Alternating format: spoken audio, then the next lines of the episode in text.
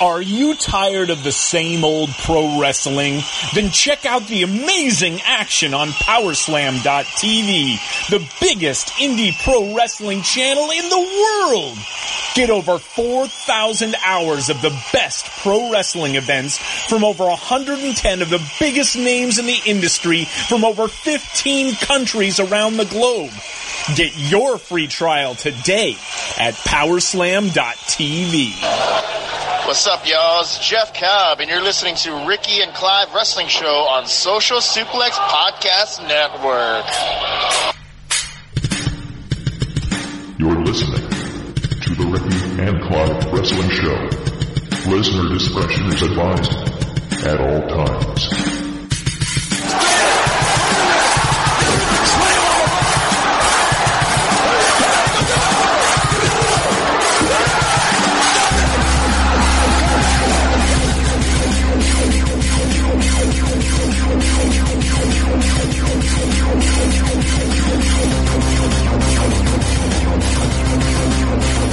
Welcome to another edition of the Ricky and Clive Wrestling Show, part of the Social Suplex Podcast Network. My name is Ricky, and as always, I am joined by my good friend and brother, Clive. Good evening. Good evening, Ricky, and if I don't see you, good night, good morning, and good afternoon. Why would you not see me? It was a Truman Show reference. Oh, I don't get that. I don't really get it. But anyway, moving on. We have um, a guest with us tonight. We were initially supposed to have two, but one of them couldn't come on. So we have Rance returning again. He is one third of the Outsider's Edge. Good evening, Rance. Good evening, guys. I see it started already. The hate from Ricky to Clive has started, and we're not even two minutes in. I'm not even a minute in. Well, luckily, because of the adverts for Powerslam.tv at the start of this, it just went over two minutes. So, um, there you go. I mean, I'm not entirely sure if that's a dig at me for not plugging it straight out the gate, but I'll do all that at the end. No, it, it was it was just a, a, cheeky attempt at a plug, to be honest with you. Right, well, now since uh, Clive brought it up, uh, you can get a free month of over 4,000 hours of independent wrestling from across the globe on powerslam.tv with the promo code Social Suplex.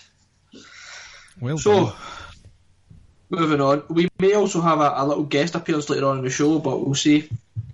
Um, before we get kind of going through the card and discussing each match and then maybe moving on to Raw and SmackDown, well, I certainly want to talk about Raw because there was a a return or a or a debut, however you want to put it, that I would it got me quite excited. Um, but Rance, just quickly, just how what was your overall thoughts about Extreme Rules?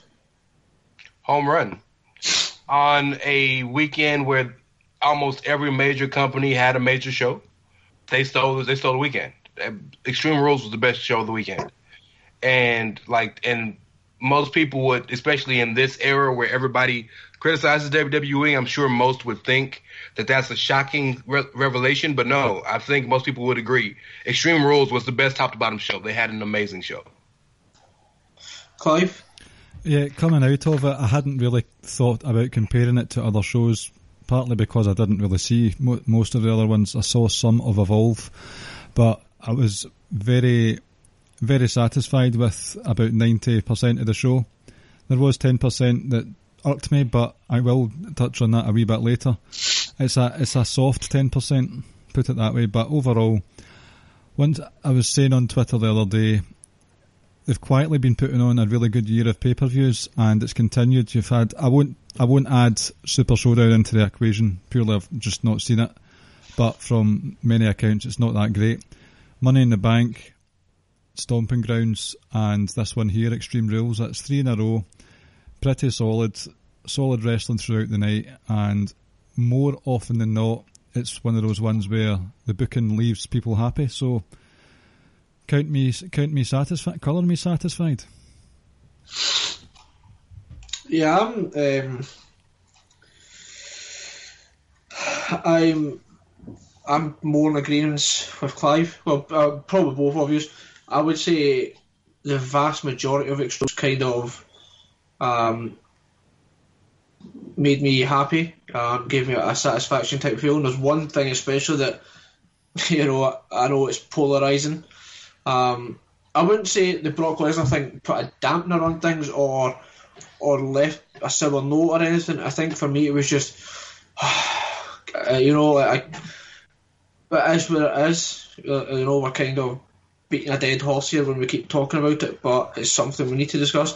But overall, top to bottom, um, it was certainly, um, as Rance said, a home run. It was it was more than solid.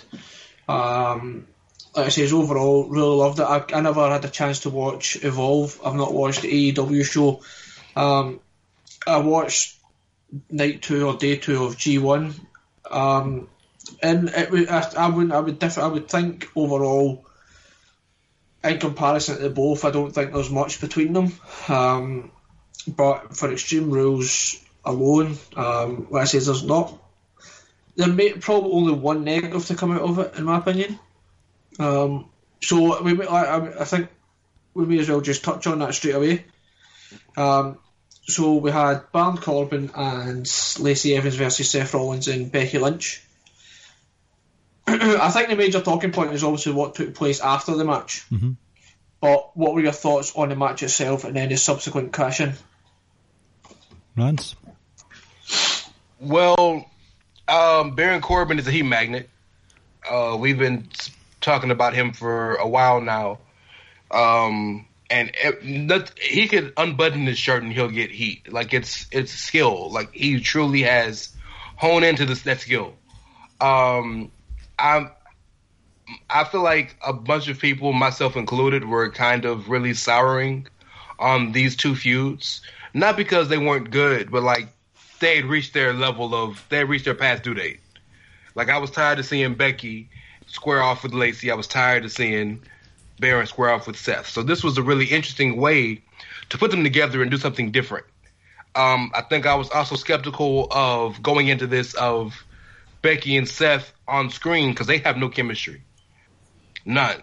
I mean, I'm I'm sure. Like I, I watched like um, you know, Sheamus's uh, Brave Change videos and some of the stuff they do online. Like they have chemistry. They just don't have it on screen. Uh-huh. Um, but the the match was fun as hell. Lacey's really green, but they covered up a lot of that. But letting Baron get that heat by giving her the end of days, bro, I jumped up and I screamed at the TV.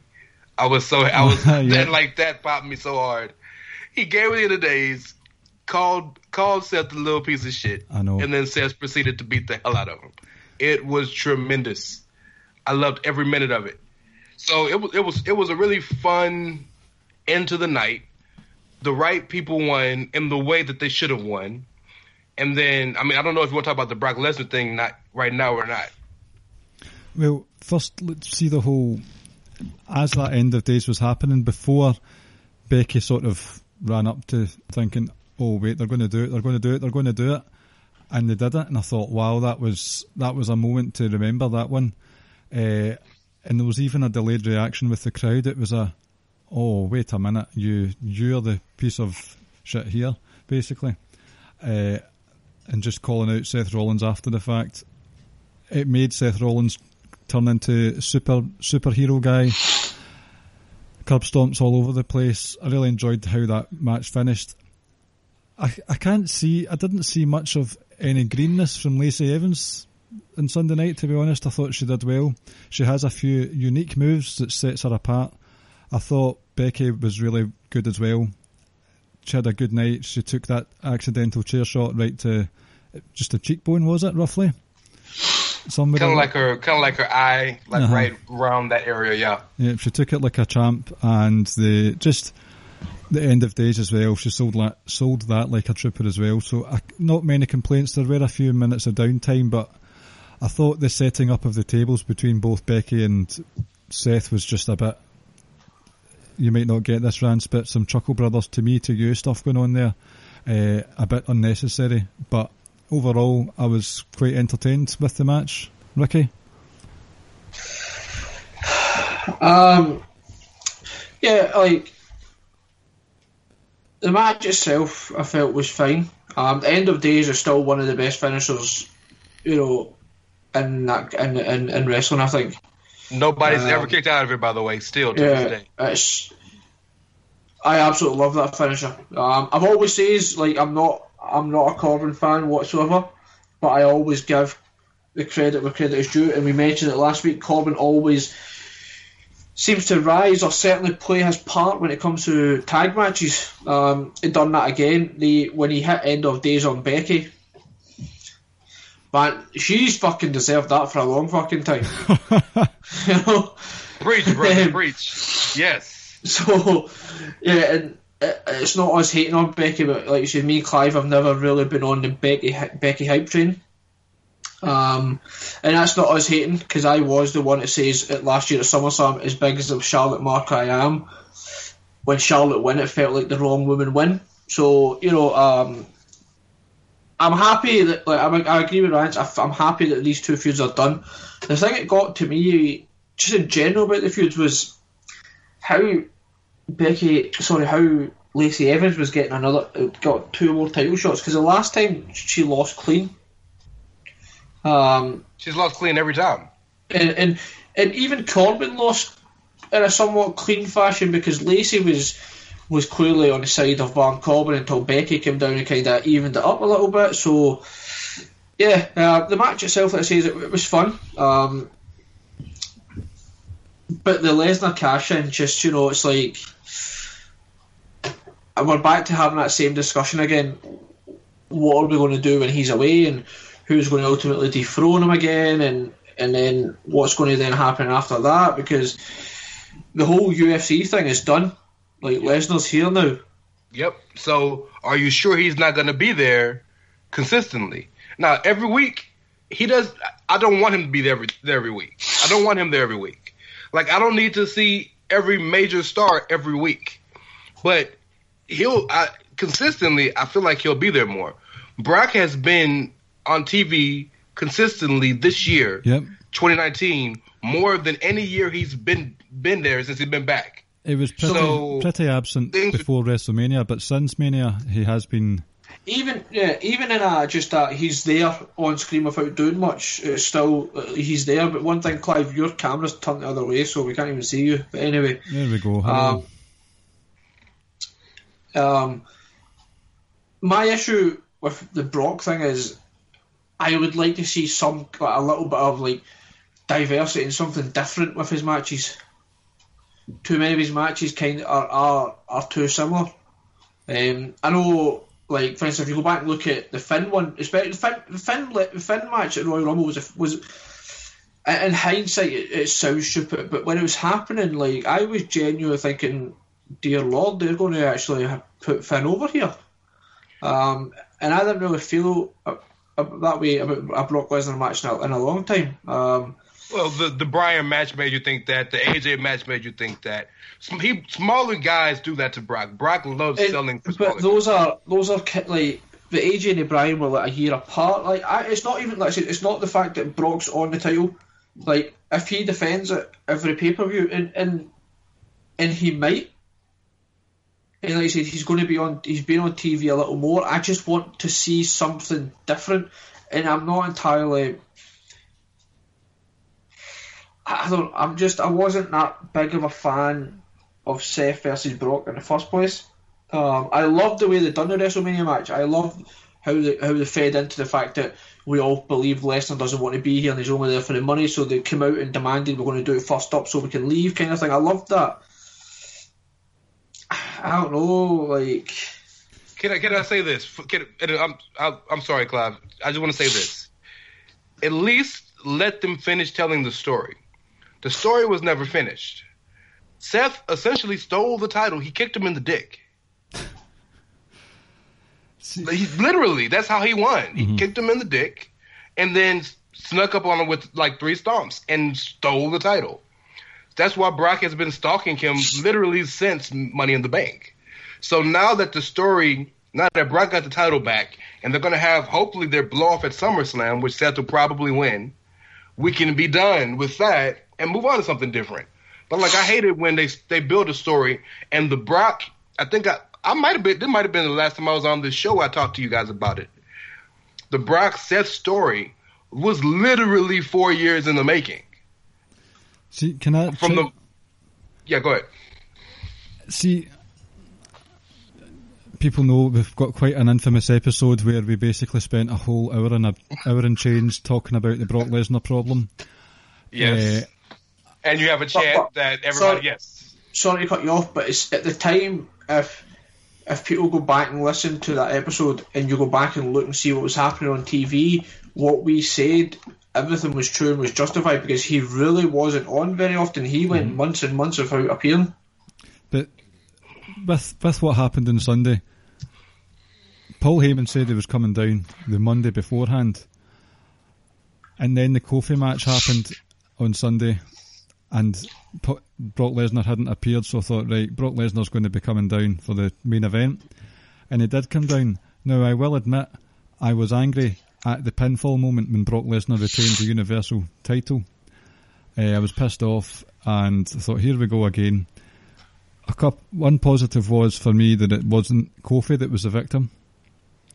I don't Absolutely. think I think the the fan backlash on that would have been quite brutal.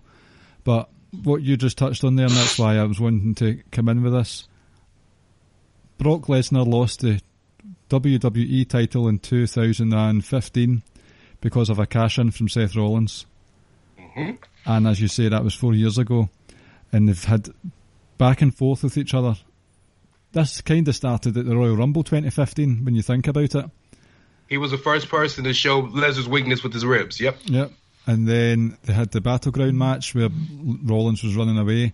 Then the feud reignited again, and they've had this on again, off again thing for quite a chunk of 2019.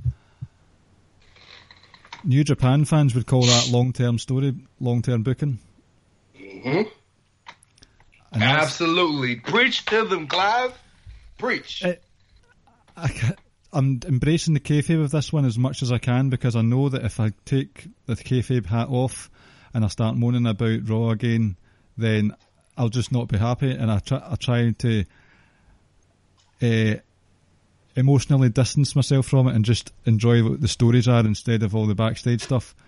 This was all kayfabe, and it's Brock Lesnar getting his own back from four years ago, and it's just been an ongoing story, which, in my opinion, as you would agree, Rance, it's not finished yet. So I'm not as bothered by it as I once would have been.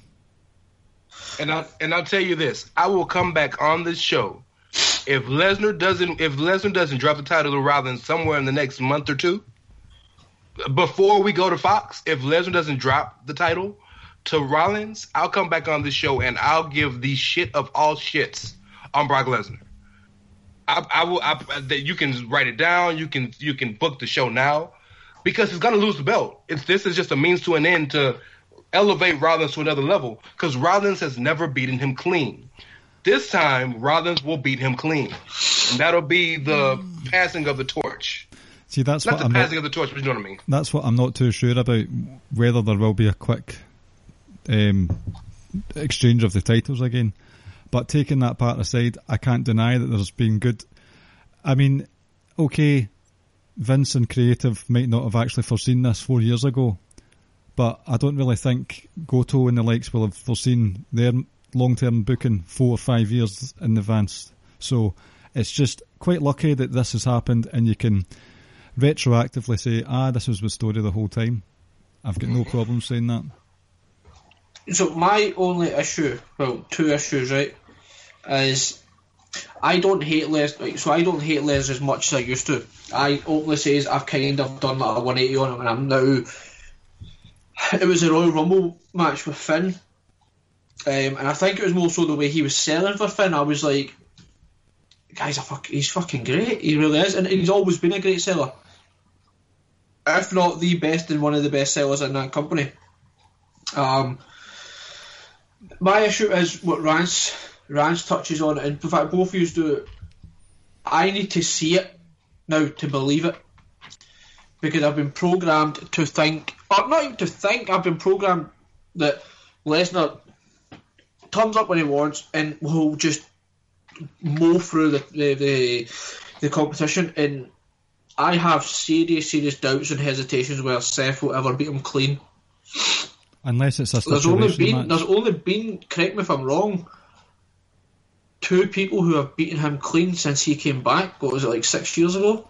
Triple H and Goldberg, Cena. Didn't Cena? Cena? Cena. And I mean, Roman Roman didn't even beat him clean. Like, I don't like know, man. properly clean-ish. There was a little bit. So I, I, that's why I would hesitate. Where I think I don't know if they'll give that to to Seth. Um, and I know a lot of people think that Brock might move over to SmackDown when the Fox deal kicks in. What's the What's the Raw network? Is it? USA. See, I can't see them being very happy with that either. Saying that they lose Roman and Brock, and I know they've got the wild card rule, but I can't imagine having Brock and Roman on the same show, potentially vying for the title, because then that means that they're going to kind of almost be exclusive to that one show. Um, we need to wait and see. I think ultimately, in terms of, I know, I think it's a good wee segue into it. I think ultimately we're going to see Kofi versus Roman, and I think that's the match. We don't ever deserve anything, but I think that's the match. you know, that's the match we deserve. You know, when it comes to wrestling, we don't deserve anything. Wait, is is this the Outsiders Edge or Ricky and Clive? So I know I know like people say like to say that we deserve this and that. Well, no, you you pay it and what you get is what you get and it's up to you whether you want to kind of pay it. I understand there's, there's a difference between it. Well, I paid money for something and I've not gotten what I wanted, but you know whatever. But I think ultimately we're going to get Roman versus Kofi, and I And- hope I hope Roman doesn't go over. well, Roman's ultimately going to go over. So I I say that I say that because the fan backlash is going to be worse than it's ever been. I disagree. I disagree because Roman Ro- Roman is majority majorly che- cheered, and I think that we've it's, he's been back long enough to where most of it isn't just because of leukemia. Roman's done good work since he's come back. He's Roman's been put in good situations. Well, yeah, but I mean, he's been put in good situations. He doesn't talk. I I He think play- the reason why I say that is because it's Kofi. Right, but uh, but again, no, okay. So if he wins, if they if they wrestle the first time and he wins, all right, cool, I can see that. Well, you know, but like if they do like a trilogy, and Roman finally beats him after like the third match, you know what I mean? Then you could be like, okay, well, you know, it's time. Plus, everybody understands that Roman's the biggest star in the company. He's back on full time grind.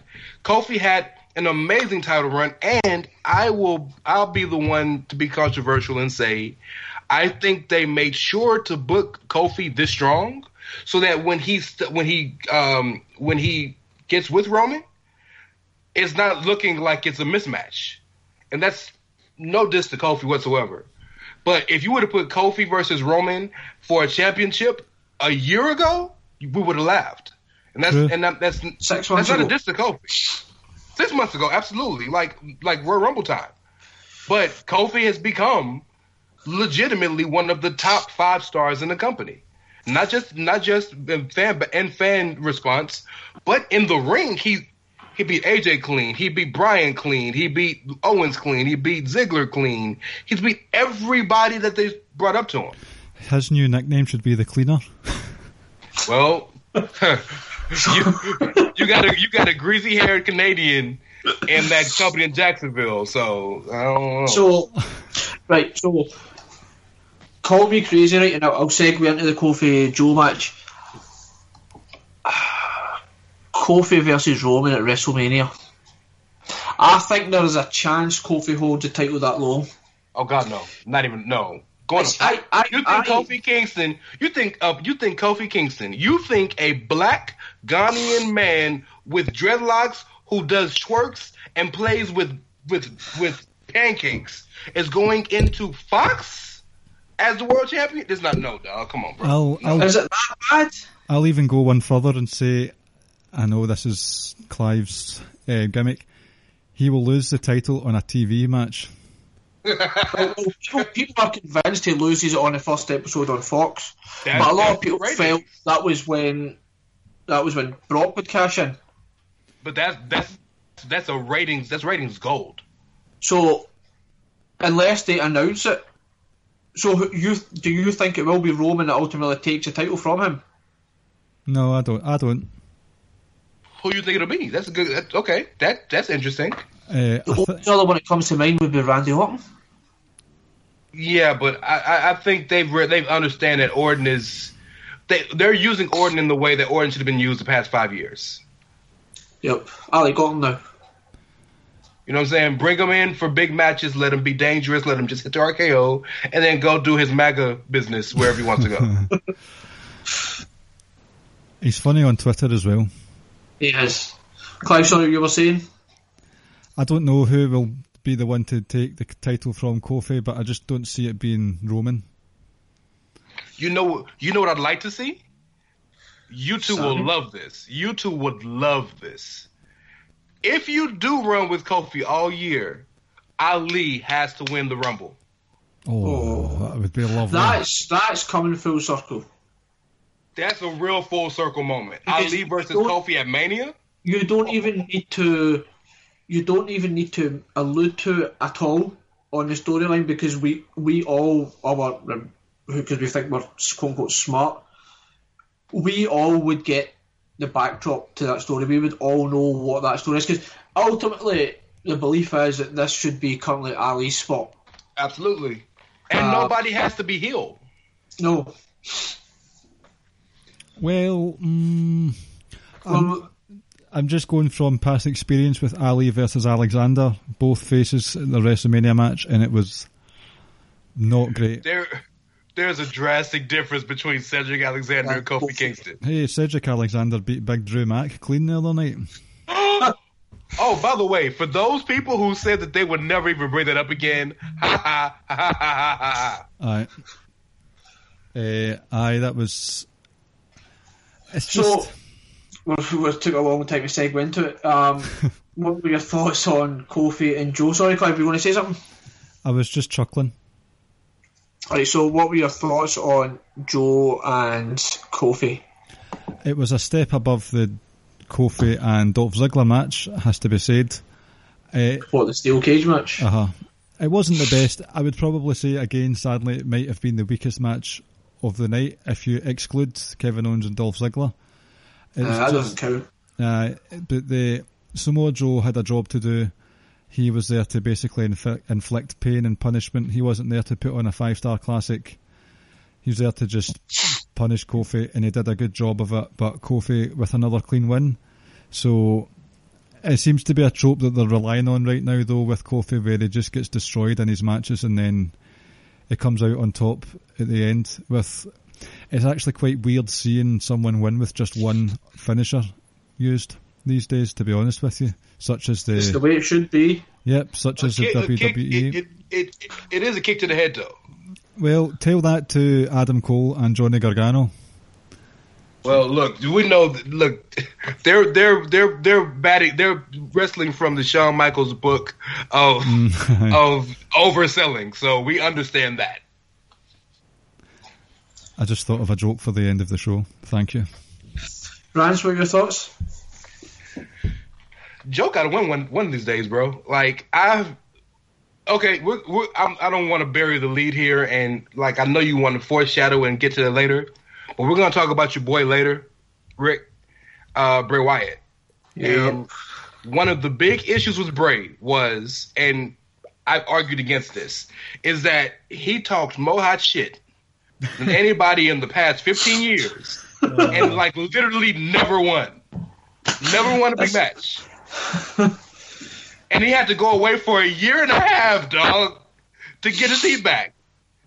Joe talks more hot shit than almost anybody besides Bray.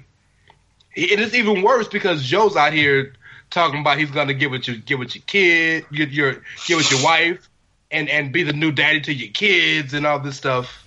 Joe got to win one of these days, dog. The match was cool. It was it did it was what it was supposed to be. Yep. Kofi needed to go over. Joe needed to be look strong. But one of these days, bro, Joe got to win. He has to. and he it's not even like it's not even winning like a, a title. It could be any title, but it's it's more so who it's against now. Because like you say, it's too many like you says, AJ, you got Brock, you know, Kofi, run through them all, all the kind of quote unquote Roman, all the big guys, big superstar or big names he's faced, he's lost. So at some point he needs to come up against like uh, someone of the caliber of say, so even if it's Kevin Owens or someone, and he has to go over and he has to win because, like you says, at some point you're going to have to walk the walk. Mm-hmm. Kevin Owens and Samoa Joe isn't a bad feud. That's what's great about the Kevin Owens kind of face we're getting. Like it's it just opens up some new some new matches, fresh feuds, and the promo battles alone will, Oh. will be worthwhile. So yeah, like I say, it, it's now at the point where it is. It's gone beyond kind of like this is terrible or shocking. It's just now you just kind of laugh and and and give credit to Joe because when he comes out and talks, like he makes you believe, despite the track record saying that he has no chance in hell. But yeah, um, Speaking of, uh, he's another one who's probably who should be who should be treated better. But you know, there's only so there's and this is what we all get caught up in. There's there's only a certain amount of spots. yep, Yeah. Like we can't have everyone going over. But I think like he's been quite hard done by because he he's not won any big feud. Well, he hasn't won any main event feud. uh-huh. Speaking of someone who doesn't win the big feuds, let's just take away that point for a minute and allow me to gush over my match of the night, which was the Braun Strowman and Bobby Lashley match. I was very excited about Aleister Black and Cesaro, but this one for me was what I was wanting it to be. Just cartoon violence, um, Bobby Lashley being suplexed into a wall, uh, which was basically what happened. The the padding of the merch signs didn't really do much. The launch into the foreign announce team table with with no nary a warning for any of the foreign announcers. Um, Funaki's still buried under heaps of rubble, I'm sure. Poor Sean Ding. Sean Ding still trying to get out of there. Uh, and the Russo, the Russos are uh, incommunicado, and that's not even French. Uh, I just loved it. It was just chaos from start to finish. Big burly men, monster versus bear. Excellent. Loved it. Sorry, uh, Clive. FYI, the first match for Takeover has been announced. Which takeover? NXT UK. Uh oh, let us have it. No, I don't want to. No, because it'll be on the telly, won't it, tonight? It's it's, yeah, it's on tonight, so I'll catch it tomorrow, or well, I'll catch the episode tonight or tomorrow. But um, Rance, I'll hit you up separately if you want. Please do because I'm in, I I stumped you guys on the NU question I think. A couple weeks ago. Is it the title match? It's a title match, yes. Oh, if it's a title match, I bet you I know what it is. Uh, it'll be Toni Storm and Kay Lee Ray. Yeah. Yeah, well, you just spoiled it for some of the listeners. Well, I, They, I, they've been they've been building to that for like two I know. months. Yeah. I, I sincerely hope that the listeners watch NXT UK before Yep. listening to us. I sincerely hope Kay Lee Ray wins, and that's just us being Well, biased. Do you know well, with J- Jazz is by her side, so she'll be fine. She'll she'll probably end up winning. Jazzy's with Jinny? Oh, is that? Oh, okay. Sorry, my bad. I'll I'll go over here and set up in my American side. It's all right. It's not a You know, it would be quite cool if we eventually got um, uh, Piper Niven and Kay Lee Ray. 'Cause Yes. remember they had the Queen, Queen of Insanity. yes uh, um, last year that we were at. It was quite good. That, that would be quite nice to see. But um, yeah, so I yeah, I agree with Clive. The match gave us what we wanted. Just violence, two big men throwing bombs at one another. Um, like we said, you weren't going to get like a Bret Hart, Shawn Michaels type kind of match. You, it was just going to be two monsters. And I, I honestly thought the last few weeks that, well, after after the, the Extreme Rules had finished, I thought they were maybe going to start look to maybe build Braun up again, and maybe have him challenge Brock Lesnar. But I don't know if we're now at the point where maybe we're past the point of no return here when it comes to Braun.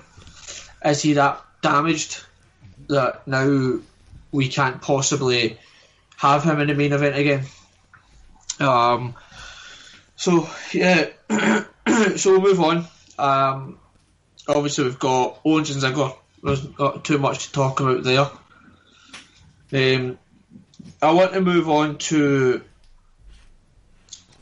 the opening match of the night. So I'm kind of just jumping around here. So opening match: Roman Reigns and The Undertaker versus Shane and Drew McIntyre. No, no, no.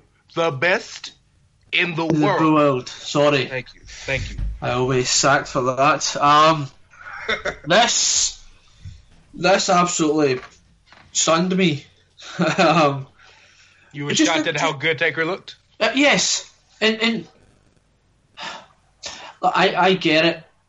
We don't want to see Taker wrestling. We understand it, but he was in the ring with guys that were actually mobile. Um, Drew's a monster, but moves around the ring like AJ and Mustafa Ali. Absolutely. um, Shane, like I, I understand. Like for instance, um, of the other half of the Golden Lovers, Kyle, is not a Sh- Shane fan, but I think we all kind we can all appreciate the fact that yes, he doesn't have like the wrestling background or whatever, but he comes in and for what he is, like all right, fine, you know, it's it's. I don't have so as that many complaints because I appreciate, I can, I can understand that we're never going to get this great wrestler. He just comes in and does what he wants. Now, should he be on his TV as much is a different matter, but there's no point complaining about his in ring ability because his in ring ability is, is is as good as it's ever going to get in terms Well, of who he is. Well, he's an he is an, an accomplished wrestler. Yes, He's not a he's not a trained wrestler. There's a difference, but he is very accomplished. definitely. Um, I I think when you when you look at the guys that Taker was in the ring with, yes, he there's there's. I'm not advocating for Undertaker to come back or anything like that, but when you see the kind of performance he put in on Sunday, it does make you think. Well, the Goldberg match was a car crash, but it's not like he was able to. It's, Goldberg can't do the stuff that Drew can do. He was never able to do. And then you go back and you continue looking at it, and it's all. I've always been a believer. and I've said it for so long. I think I've always say it. Taker needs someone who's going to kind of like fly around the ring, etc. You I, you can't put him in the ring with these kind of these monsters again. And I know Drew is a bit of a monster, but like we say, Drew flies about the ring. Um, the best part about that match was when Taker was um, giving a tombstone sign, slitting his throat, and you just saw Drew emerging from behind him. That was Yeah. unbelievable camera work, and it was just. And Drew Drew tweeted the, the gif of it. It was just that was beautiful that moment. Um, I thoroughly thoroughly enjoyed that match. Well, I, I think I think the thing that sets this match apart from a lot of his previous matches is that, and this is blasphemy, but it's fact. Not now at this stage of the game, Taker needs someone to lead him, right? I think the problem with the match at you're right. I was just reading. I was I was reading Carl's message. yeah, yeah, I figured that's what you were doing. The the problem with the match in in Saudi Arabia, there was a multitude of issues with that match. One Taker was leading a guy in Goldberg who us, who isn't used to wrestling longer than eight minutes, and then hasn't wrestled in two years. All that. Then who got concussed in the middle of the match. On top of that, being in a hundred plus degree heat, it, it was just a really bad bad mix of things um, you know, you could say the same for the old man matches he had with DX and with Triple H, respectively. But this this match was I got a young stud on my team who could take who could be the face in peril. I got a young stud over here who's going to lead me on offense, and then I got somebody in Shane who's willing to just bump whatever I want to do to him. It was a perfect mix in this in this scenario. So I'm actually I'm, I don't want to see him anymore, but I'm okay with seeing I don't, but I'd be okay with seeing him and Drew at a Mania or or, or a SummerSlam situation, and kind of because I love the fact that Drew is playing up to this, kind of like Punk did at uh, WrestleMania 30 29. I'm not scared of you because everybody is scared of Taker or shows some level of fear, but those are the only two that come to mind who don't who never showed any. In fact, Drew was waiting to fight Taker, and Shane pulled him away. Uh, and and, and it, sorry, Clive, I'll let you chime in a second. To to piggyback off that, it was when Drew initially tagged in. You kind of saw Drew put his head down to like sort of dropped his head and just sort of marched towards Taker and threw his hair back and just stared at him. And I was like, this is why we love Drew so much. Um, and and I'm just kind of do I want to see Taker versus Drew? Let's see it. Maybe he's got a little bit more in the tank than we thought, or was it more so the fact that he was in a tag match and he was able to get spelled, etc., etc. So, look, not advocating like you say to see Taker again, but based on what we saw on Sunday, if he's going to be in another tag match or or anything something similar, then yeah, bring it on. Like I say, the match was was enjoyable. I will be honest and admit I didn't see much of this match. Clive, see, Clive, see once you've um, finished your thought, can you add Roman? Can you add Add add Roman. that person? Call Roman. Call Yes. Roman. Call Roman. If you can add that person in, and we'll get them in. Uh, I will do. Uh, I didn't. When I found out that this match was going to open the show, I thought, right, here we go. We have about 10 minutes of fog machines and lightning and stare downs and stuff. And I thought, do you know what? I'm actually not that buzzed about this match. So the fast forward button was well and truly smashed for this one. So I've not got much to add. Funny you should say that. The match started at 16 minutes into the pay per view. Not, it's actually not that bad considering. Uh, I think with Drew McIntyre, he seems to be kept away from the title picture and he seems to be in attraction matches. Uh, so you've got like the Roman Reigns at WrestleMania, the Shield versus the Dogs of War matches. This one here with Shane McMahon again, he's in those upper mid card attraction ones. So maybe Vince sees him more of an attraction rather than the title picture. I think there is a difference between the two, and I think it still it still paints. Uh, I think Vince still sees respect in him in that respect. Just because he's not getting titles left, right, and centre, I don't think it's a bad thing. Right, I'll add Roman in then. Okay, give me a wee second. So feel free to move on to the next topic, Mister Host. Bottom, bottom, so, bottom, bum, bum, bottom, bottom. You Adam Roman, right? You're adding some static so in as next well. up, next up we'll go the Usos versus the Revival. Now, once Clive, we'll let Clive do his thing because I'm I'm eager to hear from him. But Rance, what were your thoughts? Well, I've I've long held out the theory that the Usos are the best team in the business. Um, and they continue to show that. But man, isn't it good to get an unfiltered revival? Like, not in five minute matches anymore. Really out here to get good matches. And the best part about what I what I love about the revival, and we ha- um, guys, we have the best in the world to thank for this. They got a gimmick now. They're not just the guys who can wrestle and like to hug each other a lot, but they have a real gimmick. Oh, because the reference it on the commentary team as well. Yes, and Renee hates them. Ren- Renee went off at them because they bought apparently coffee for everybody in the Starbucks, and like that was like the heel move of all heel moves.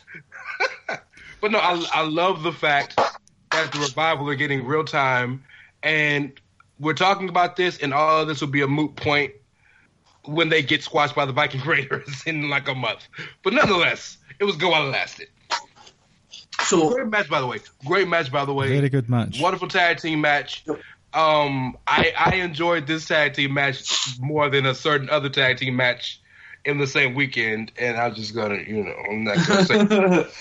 um, my two cents is it's nice to kind of see the revival that we loved from a couple of years ago. For a long time, they were just meandering through, not doing anything. "Quote unquote" reports suggesting they were unhappy or they were going to leave or whatever nonsense. Um, and it's nice to see them being showcased. And look, if you're not going to get much fight from people if you turn around and say they're the best tag team in the world. Like they're that, Revival? that good. The revival. okay, But I they're not they're not I would they're not mine, but I would certainly put them in the top two or three. Um, Well, you, you know, nowadays, with in the past three years, since the revival was last relevant before now, there's a lot of good tag teams in the that's what. I'm saying. Like I think I think That's when true. you make that when you make that statement, I think you need to, and you can't really, but you're going to have to kind of excuse the the the nonsense and the shit they've been going through the last few years, and kind of mm-hmm. say if everybody wants at their best, who is ultimately the best tag team? So that's when I say when people are at their best and at their peak, who's who's the best tag team, and they are up there with absolute anyone. And like I said, it's just nice to to see that again. Um, so, Clive, I know you want to speak, but I want to get introduce our next guest. Um, we have dear friend of the show and making his return. I think it's the third time in about six weeks. Mr. Rab Ropes, how you doing, son? Hey, Yeah, real man. Did you just call him son? I know, I was going to say mate, and then I said son. Son just came out. Don't Ricky, why. you sound a lot better. Yeah, I actually am. The cough's gone. Um, hay fever's still here, but the cough is gone. That's the main thing. Um, so, Clive, I'll quickly ask you your thoughts on Usos and Revival, and then I'll quickly I'll bring Rob into it as well. Uh, not much to add from Rance. That it was a very good tag team match. I don't know what match Rance is referring to, if it's from a different company or not, or if it's the other tag match from the night. Oh, it's a different I'll, company. I'll never tell. All right, okay, AW. all right. I'll need to bleep that out. That word's not allowed on this show. Oh, okay. My bad. Uh, Gotcha. But I will just say one thing about this match. Ricky, I told you last week, the Revival are infinitely better than the Usos, and this scripted playtime, play fight result that went in their favour proved that. There you go. That's all I've got to say on that. This is like last year when you were trying to convince me that um, Carmella was better than Asuka. I don't think I ever did try to convince you of that. Oh, just whatever. You, Something along those you, lines. you were high on the Carmella train, though, bro. You were very high on that. True, true, Rance, true, true. anyway, um, Rob, so we've broke down Roman and Taker, we broke down Usos Revival, Braun and Lashley, Kofi, Joe, and uh, the mixed tag match. We've got a few matches left, but overall, um, what were your thoughts on Extreme Rules just as as a whole? Top to bottom, I absolutely enjoyed uh, the, enjoyed the hell out of the show. I thought it was fantastic. Um, I I don't think there was a match on there that I didn't enjoy. Um, I it, it had some great moments. Like you guys know me, I, I'm Mr. Nostalgia over here. I, I enjoyed seeing Taker be at his um, a little bit towards his best. I mean, the, the best that he can be in, at this age and in this condition. Um, but he, he was moving better. He looked uh, he definitely looked motivated. Can't imagine why. Um, but uh, I I popped onto this call real quick um, when uh, Rance was um, speaking on uh, the revival and about them having a gimmick now. And I don't think I've shared too much of this with you guys uh, in the past, but I don't like the revival. Like I, What? I I dislike the revival. I'm shocked. Oh my god. And, and I'll tell you, Hold on. tell- What? I will tell you exactly why. It's because of what you said about them not having a gimmick. To this point, they've been a Brainbusters cosplay team to me. They have not shown me anything. Granted, I'm not the biggest NXT watcher. You know, Okay, I'll watch that's fair some enough. big events. Um, so seeing them on the main roster, they they have been completely underwhelming, and maybe that's due to booking. Um, but I I have not enjoyed the revival to this point. But what they're slotting into now, um, being the, the you know the classic heel, having this um, like them drinking the champagne and hanging out being Shane's underlings, I I do like that. That's something I can sink my teeth into. Good. So here, this is this is where I differ from Rob, and I know I differ definitely from Rance in this aspect. Um, give me the blandest character ever, but is just a machine inside the ring. So uh, yes, yes, and I think like Bret Hart doesn't fall into that category, but Bret Hart, the character and his aura, whatever you want to say, Sure. his character is nothing in comparison to say what HBK or Ric Flair or Taker. But when I when I say Bret Hart is the greatest of all time, my mind is because I'm talking strictly what what he does inside the ring. So that's where I differ. I know I differ from Rob now, and I differ from Rance. And it says that's why when it comes to the revival, I've always loved them because I've always been like, you're that damn great in the ring. I could care less about the character See, issues, and, and the character issues have been have been terrible since day one. Well, outside of the actual debut, because when they made the debut, the debut was sensational. Yeah. But like I said, that's for me. I would happily, I would not so much accept, but I'm more of the. I'd rather see the great wrestler with the sh- terrible promo skills rather than maybe the other way around. And the only exception to that has been Bray. Well, and the only difference, the the difference in what you're saying and what Rob and I are saying, is that a a, a, a straight wrestling gimmick works singles because the spotlight is on you. It doesn't work in tag because it's spotlight on two people, and Yes. those two people have to get another team over, which is what the, the issue the rival had.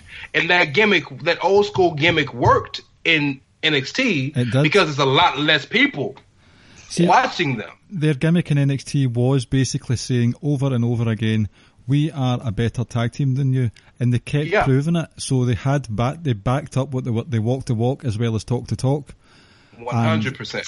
And, and, and that, that sort of goes hand in hand with Rob saying as well, though. It's like if they'd come in from day one and they just kind of ploughed through all the talent, they could just go on the mic and say, We're better than you, and drop the mic, and you'd be like, Right, well, that's your gimmick. Your gimmick is you are superior to everyone, and you prove it, but they've not proven it.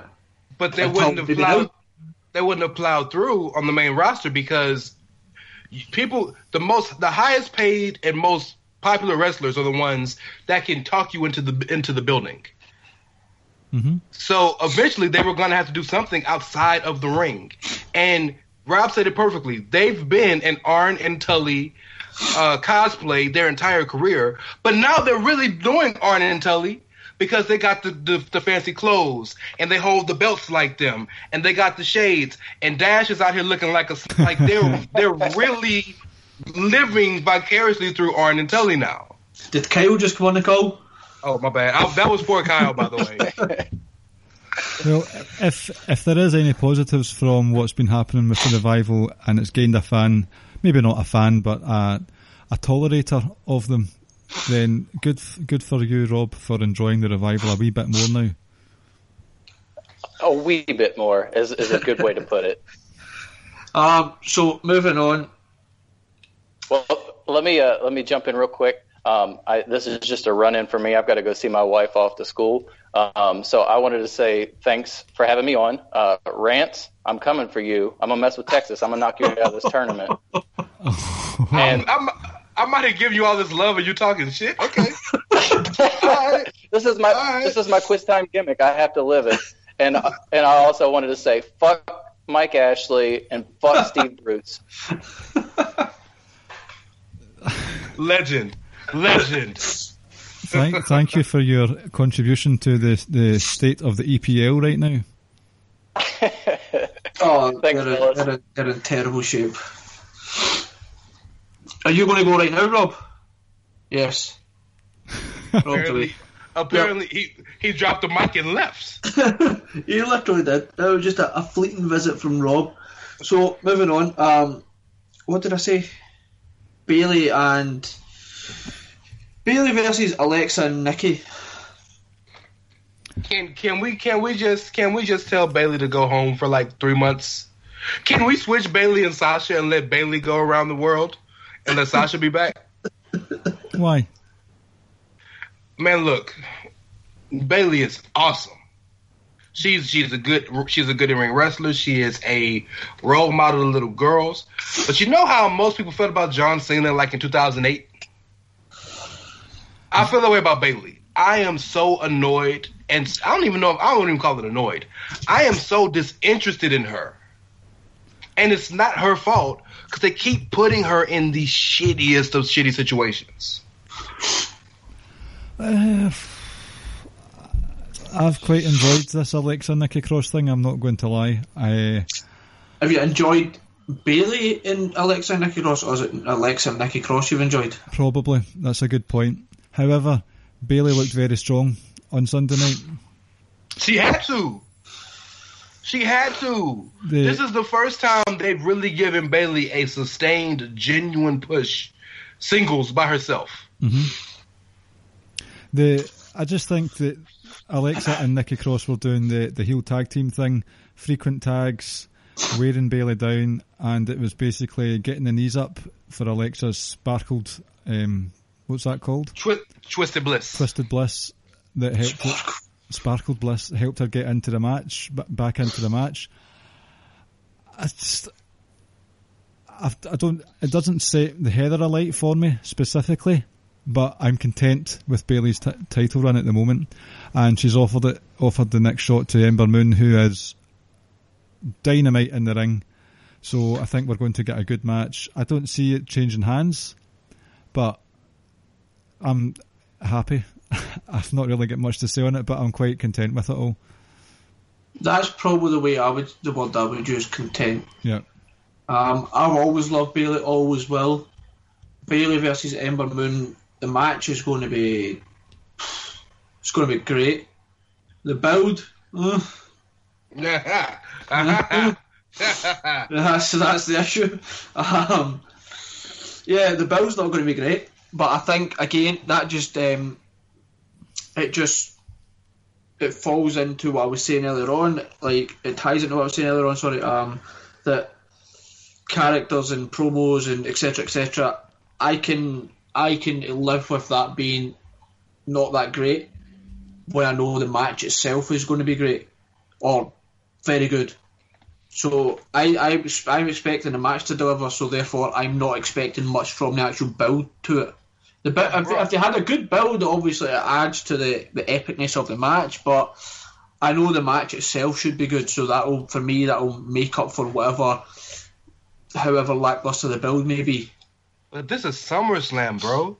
I Like, know. This is this isn't like Extreme Rules or Stomping Grounds or he got big balls that are on fire pay per view. Like this is some. This is the second biggest show of the year, and both of our women's feuds are gonna be like, hey, we got these matches.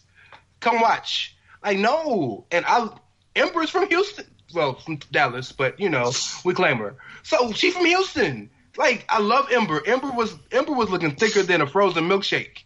Like it was excellent, but you got to give me. And they got four weeks or three weeks, however long, and maybe five. You got to give me something better. And then we know, we we know, Bayley is the worst talker. The only only talker, only person that's worse than her on the microphone is Kalisto. And we Yeah. know he's the worst talker ever. Have you heard Oney Lorcan on the mic? I thought he was going to say another female there, and I was going to like just put an end to the podcast. I love Oney so much though. But yeah, he's not very good. Oh, he is. That's why Danny Burch talks for them all the time, Uh-huh. if we're honest. I mean, Oney Lorcan talks how he tweets. It's just all big block caps, Capital letters, uh-huh. uppercase. You believe him though, right? Like he's he's legit crazy. Uh, that tweet that he sent out saying, I was watching Extreme Rules and my father asked, How is Samoa Joe doing? that was brilliant. Oh, I love Oney Lorcan so much. By the way, 205, that should be Drew Gulak's next. Uh, Next yeah, up. Probably. Uh, just a quick point on 205. The match that Tony Nese, he looked a bit rattled uh, on Sunday night, actually. There was a he did. couple He did. couple of mistakes. I don't think he was expecting the Philadelphia crowd to be as hot as they were for Gulak and to be booed in the process. Um, So- See, that, didn't- that's that's a mistake on Tony Nese if he genuinely believed that. Uh-huh. Like, you Yeah, do like he- from fucking Philly. He didn't expect the guy that he's trained with for like 10 years, who's from Philly, to and wrestled in Philly the night before, to get a big reaction in Philly as the champion in Philly. maybe I'm wrong as to the reasons for why Tony Nese was ra- rattled, but he missed a few spots. He just seemed to not. He was in fourth gear, but he was. Uh, the, was seat, off. the seatbelt was off. To to, com- to compare that, that was like say someone who came out at NXT UK in Glasgow and was rattled by the evasion that um, that Joe Coffey got. and thought that wasn't going to happen. When we all knew we were going to, everybody was going to be jumping up and Oh, down when Joe Coffey came out. Credit to 205 though. Not only did they have a really good match between Chad Gable and Jack Gallagher this week, but um, Drake Maverick finally had enough of Mike Kanellis and punched him and drop kicked him and chased him out of the ring.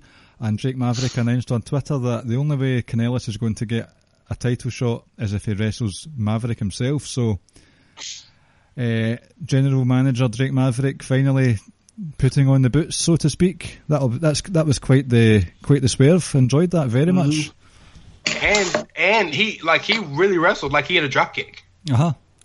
Yeah, it, it was a great spot. Yeah, I was. Uh, I was more. I wouldn't say I was more satisfied with that happening than the Chad uh, Jack match because that was really good. Just so unexpected. So it's been so long since we've had a long promo battle between two guys on 205 Live. Basically since the Neville days. Ali days. Oh yeah, yeah, yeah, sure. Neville and Enzo, I would say as well. Uh, a promo slap bang in the middle. It was on for a good five minutes or so. It was really good. Really enjoyed it. Caught me off guard. So, is would you say the goal is um, Gulak and Gable for Mania? I thought this was just a. Was this not either a one-off or last appearance for Gable? Did they not say that? I don't know. Have I just made that up? I think so.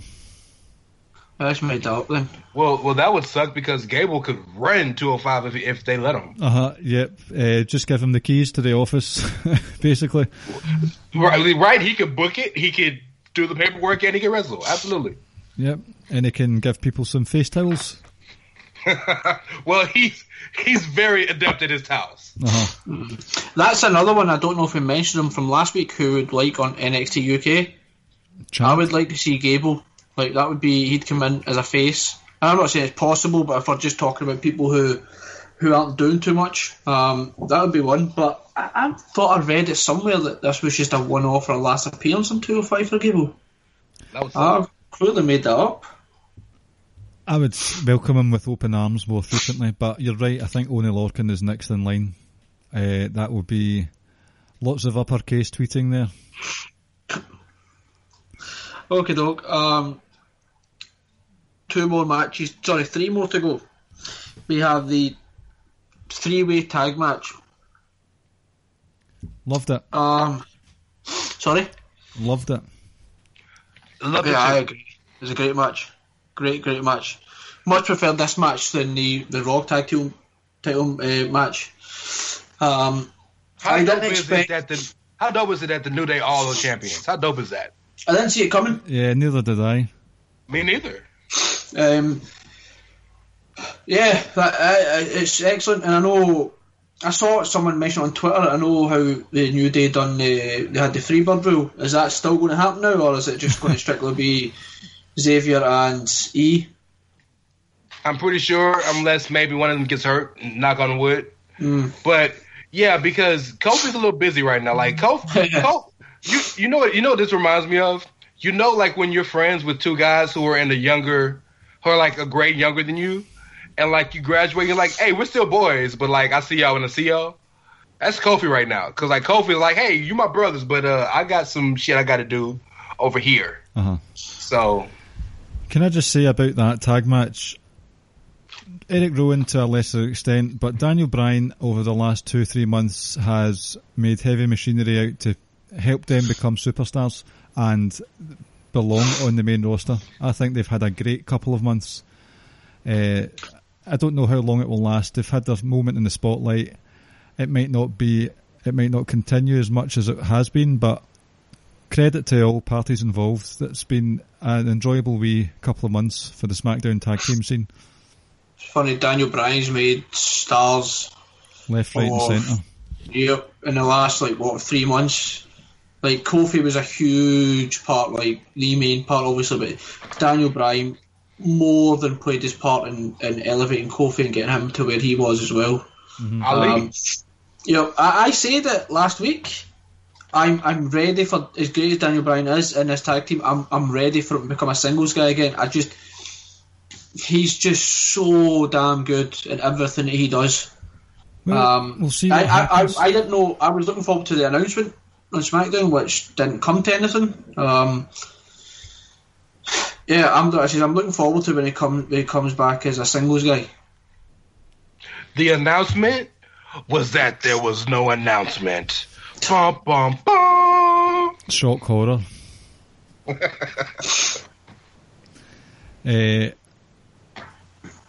But yeah, overall, um, enjoyed it. Like I say, surprised the New Day win. I Oh, was by the, I'm sorry, but real quick, by the way, Otis is amazing, but Otis was gone. He was gas as hell like after the first two minutes. he? Was oh my! You know when they did the little thing where uh, him and Tucker were doing the repeated run back and forth up the ropes? Oh, like right. he could barely run, dog. He was done. So like you got to work on that if you're gonna be a main event tag team, bro. Yep. Which one of the Viking Raiders was the one that runs the ropes? It's actually a move that I don't like, but he does the turnbuckle clotheslines over and over and over again. That's Hanson. That's so so- I guess That's some he's stamina Irish right now. now. Yes. No, Hanson is ridiculously. Hanson Hanson is a three three oh five live. He's a three hundred and five pound flyer. Yep, that's some crazy stamina. But you're right about Otis. Too many stakes and too many weights. right. So moving on. Uh, second, we've got two more matches. Ricochet and AJ Styles. I've enjoyed the feud. Yep, same here. Really enjoyed it. Um, I love seeing heel AJ. Um, Gallows and Anderson, we touched on it last week or the week before, that they have a purpose now.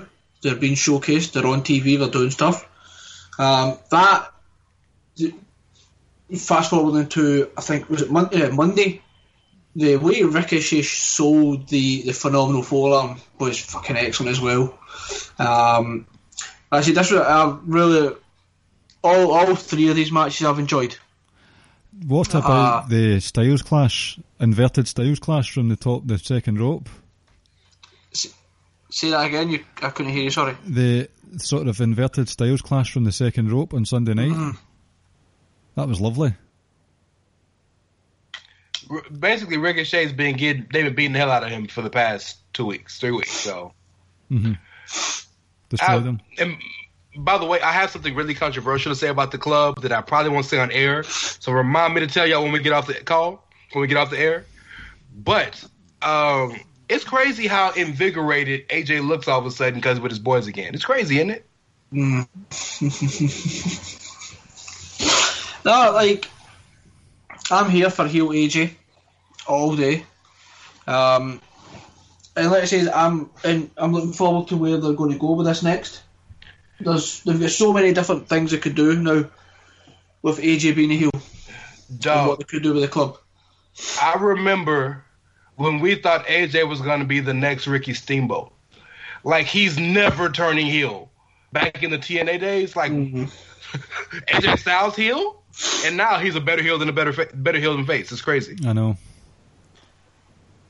I think Ricochet's been presented well throughout all of this as well. He's been beaten up a lot, but he's getting a spotlight at the moment. Uh, he's got that sympathy, the sympathy, sympathetic babyface thing going on. He's got that move set that wows the crowd and gets people off their feet. I think it's Ricochet's going to do well for himself. I would say. You you know what hurts him though, and this is this is just me being petty, but I really want you to think about this. You, what hurts him is every week he's getting his ass beat, and then when he comes back out, he still does that long ass entrance where he stands like this for like ten seconds. Like if you keep getting beat up, bro, just come to the ring, dog. Aye, yeah, I never thought about that. Cause You know what I'm saying? To, to liken that, like remember Maybe he's doing Ken Kennedy's waiting for the microphone to fall from the sky. like it, it, it, it's kind of like we say. Remember AJ and Joe, how it started off, and then eventually when they got to Australia, Joe never even hit the ring, but AJ's music hit, and then they started brawling in the, the, the aisle.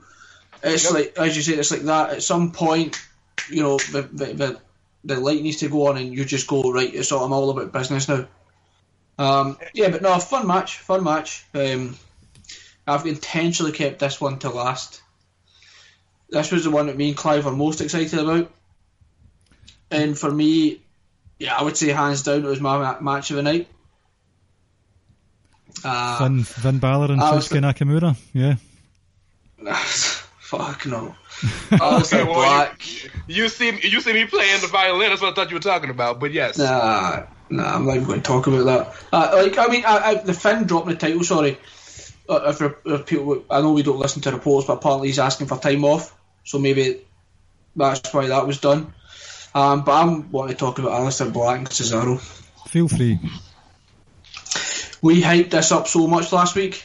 hmm It lived up to rightfully the so. hype. Yep, Rightfully it, so. Yes. it lived up to the hype. I am so glad when they on SmackDown that Aleister Black didn't lose. Dude shouldn't be losing. Like he should not lose for a long time. You built this thing up so much, even to the point that some people were like, "Can we just get to the fucking match now?" It's you know, it's just kind of it's it's starting to plateau a little. Um, yeah, this just lived to up to the hype so much. Um, like my my excitement levels were through the roof for this match. And, and normally, when, when, when my excitement levels are, are that high, sometimes the match itself lets it down because I'm that excited about it, I'm that hyped about it. This didn't. But I said for me, this was hands down match of the night. Aleister Black has got such an explosive moveset that it, a lot of the times it still feels as if it comes out of nowhere. Uh, and that Black Mass is the proverbial RKO out of nowhere, but it can just happen when you least expect it. The high knees to the face. Uh, you just, you really don't know what he's going to do next. And that came, that was very, very evident in the match with Cesaro. One, the only thing that I wanted to happen on Sunday night was for Cesaro's gum shield to come out, but it came out on Tuesday, so they they fixed that. But I was very, very um, happy with that match. Just brutal, I, I actually think they ran it back because his gum shield didn't come out. right? Right? Uh-huh. Because I think that was like the goal of it being Cesaro was to show how vicious that finisher is. But we we've we've the, his nickname is the Swiss Cyborg for a reason because he's not human. Did you see when he caught him by his knees and tossed him up and hit him with the Swiss Death? Like he's Oh. not of this. He's not of this world, bro. Like neither of those guys are human. It's ridiculous. That that that reminded me of the Cesaro Sami Zayn matches if Sami Zayn turned Punk and Goff. Because when Cesaro and Sami Zayn wrestled in, in um, NXT, Right. those were some of the best matches we had seen ever.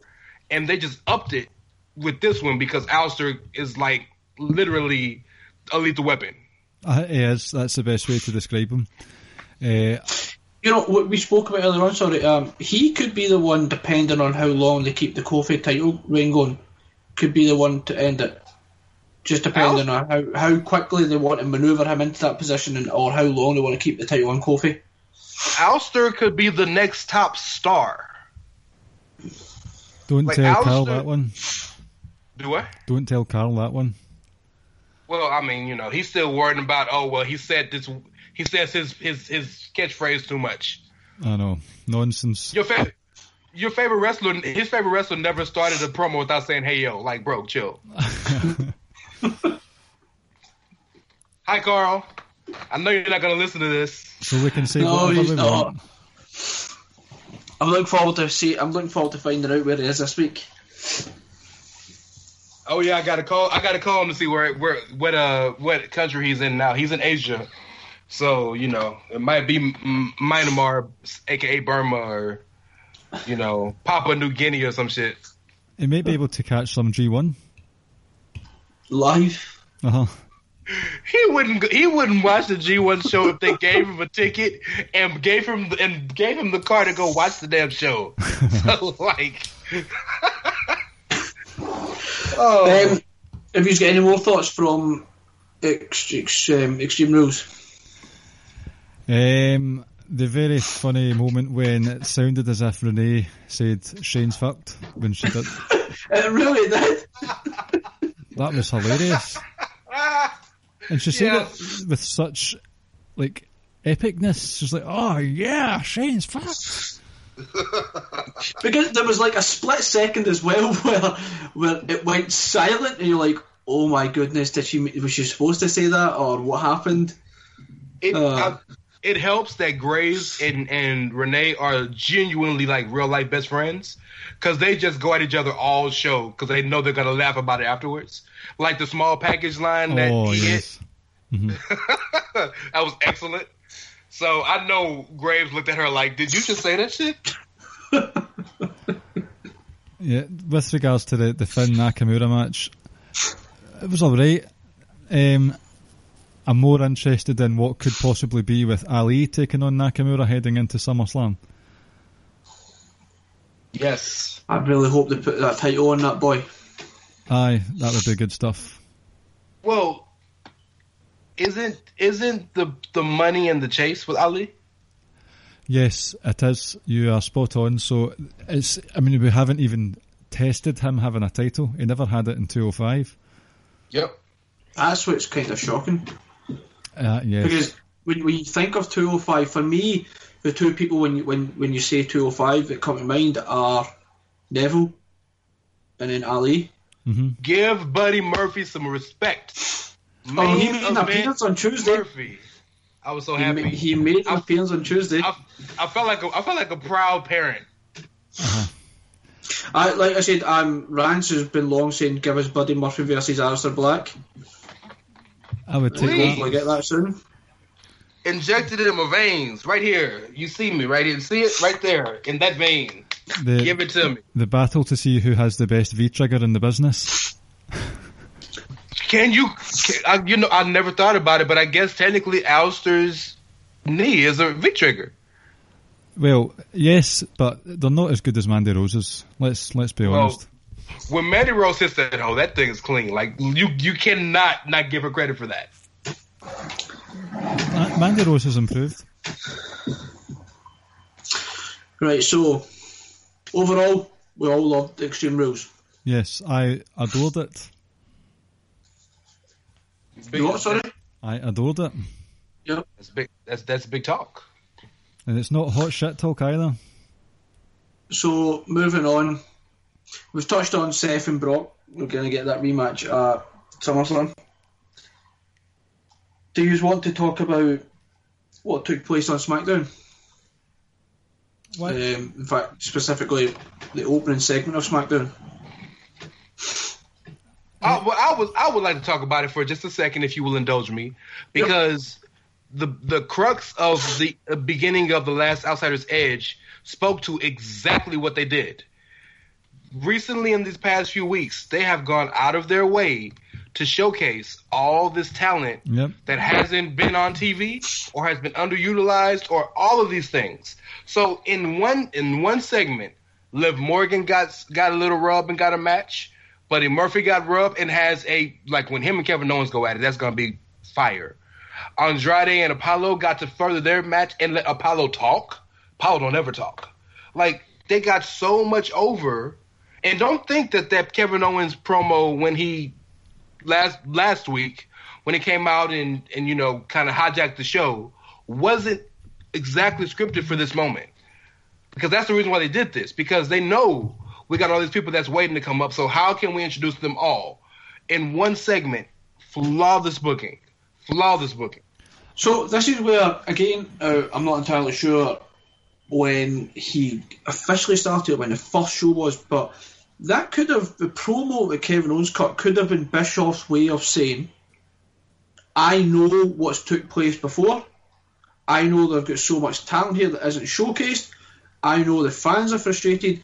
I'm now going to put the spotlight and one of the wrestlers can address it, and now I'm going to put the spotlight on the people who haven't been showcased.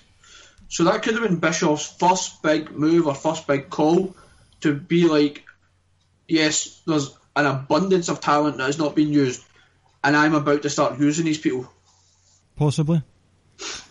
The, well the, the what i'm sorry There's only one negative that I have with this segment. Overall, it was good, and I want the world for Buddy Murphy. I really do.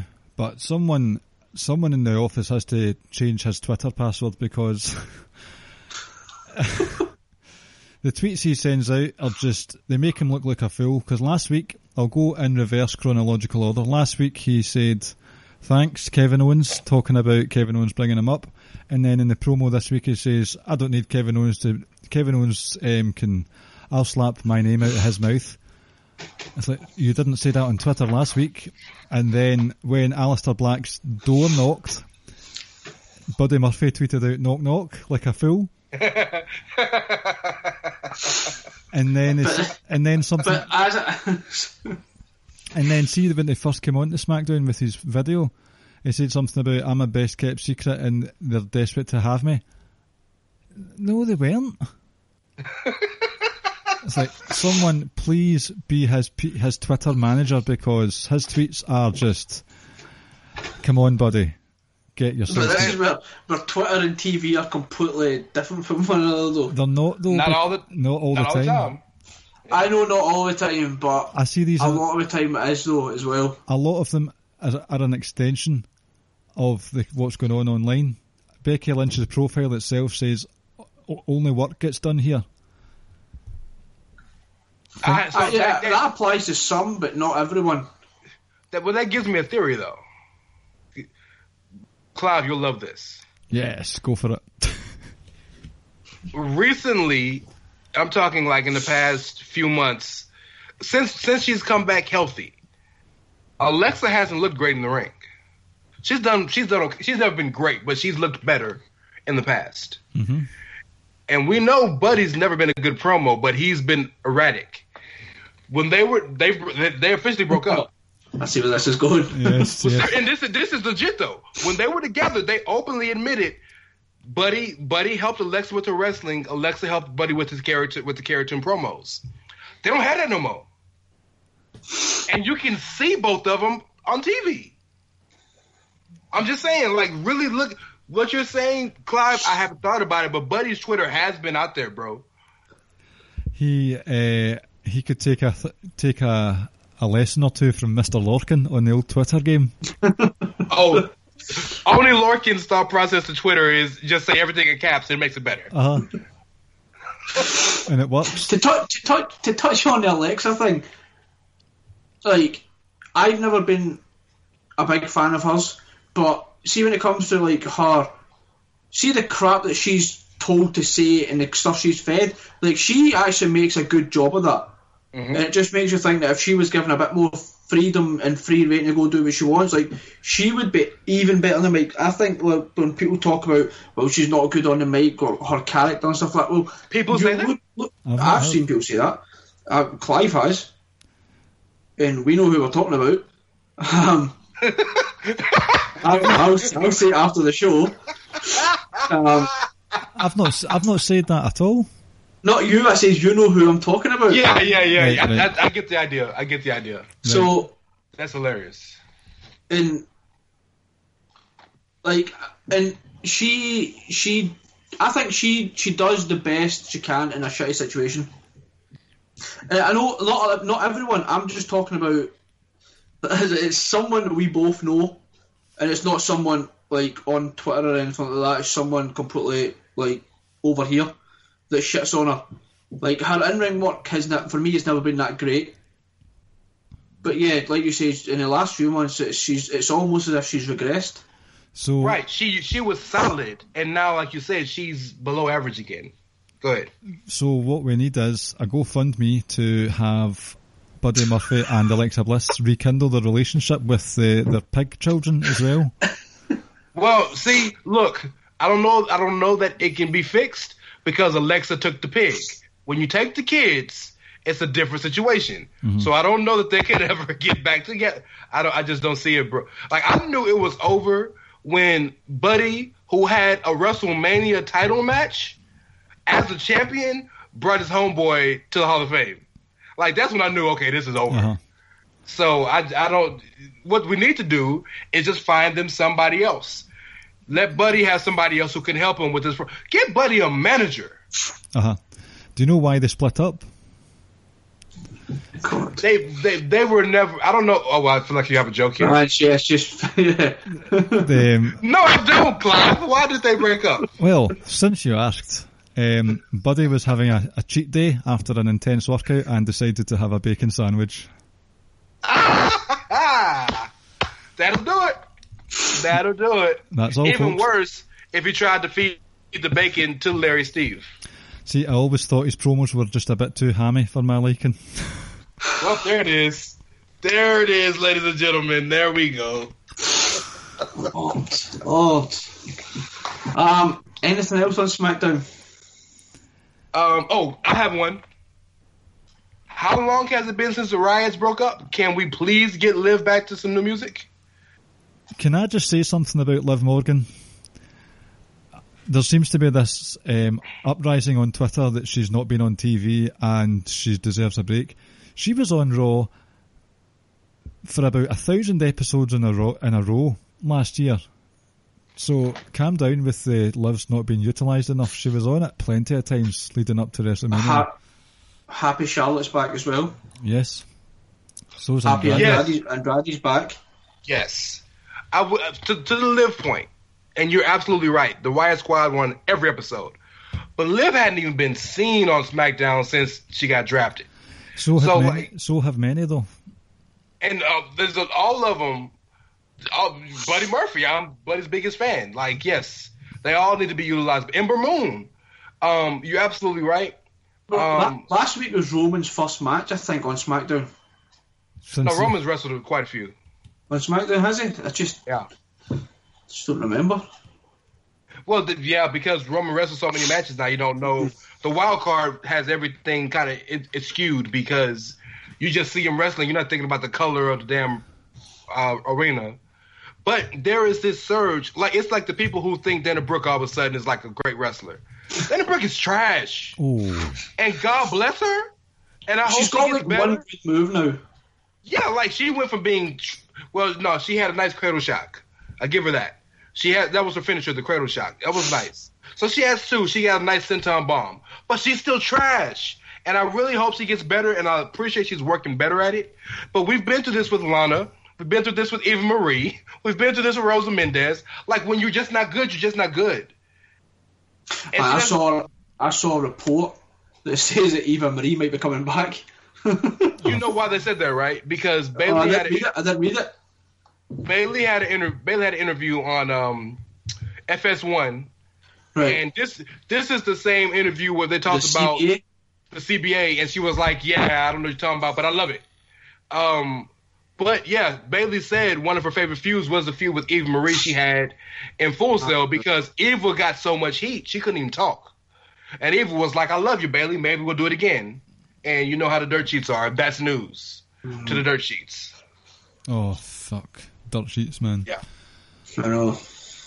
Um, yeah, I don't have anything else to say about SmackDown. I know you're want, I know you're wanting to In fact- discuss this, Yeah, Ricky. I so- will. Can I just quickly say this one thing about SmackDown? I love the way it ended. Well, it started. It started ended the same way. Yeah. It was a cliffhanger where you had Shane ending it saying like, "I'm going to sort him out. and I'm going to deal with him. He's not going to know what's going to come. He's he's going to get what's coming to him." I like.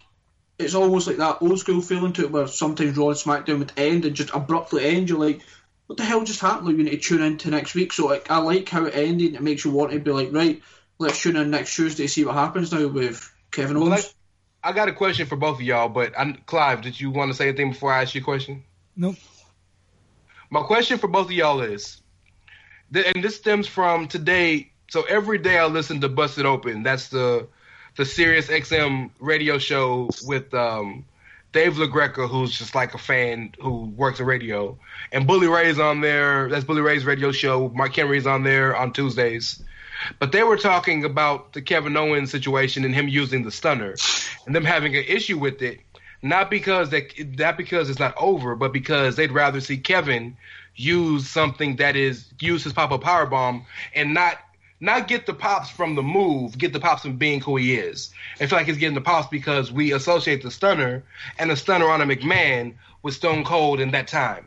How do you guys feel about Kevin Owens using the stunner? Clive, I know you're you've always been a huge KO mark, so you can you can start us off. Um, I'd rather he didn't, just because it doesn't seem to hit it well. It Well, just, part of that is Shane. Uh, Just in general, it just seems a bit clumsy. And Okay. Kevin Owens is not a clumsy wrestler for the most part. So just from that, I mean, the stunner is a very protected move. It belongs to one of the Mount Rushmores of wrestling. So to see such a famous move being used by someone else other than Austin's quite jarring. That doesn't bother me because moves have been stolen for years and years. It's just, it's a bit messy. That's all. Purely aesthetics. Okay. And that's fair. And because when you talk about moves, Becky Lynch uses a version of the rock bottom now. Oh, that's that's bad. A lot of people. No, do. is it? Is it? Oh my God! Shawn Michaels had probably the most famous move at one point ever, and now the, the Bucks use it 25 times in a match. The Usos use it 15 times in a match. So, but so when you just say about the nostalgia of it, I can't, I, I can rock with that. But your point about it doesn't look very well, I can accept that because yes, it does look clunky. Uh, So I can understand that. Like that's a legitimate criticism to me. Yep. I I fully understand um, maybe why they want to do it because, like you said, it harps back to nostalgia thing.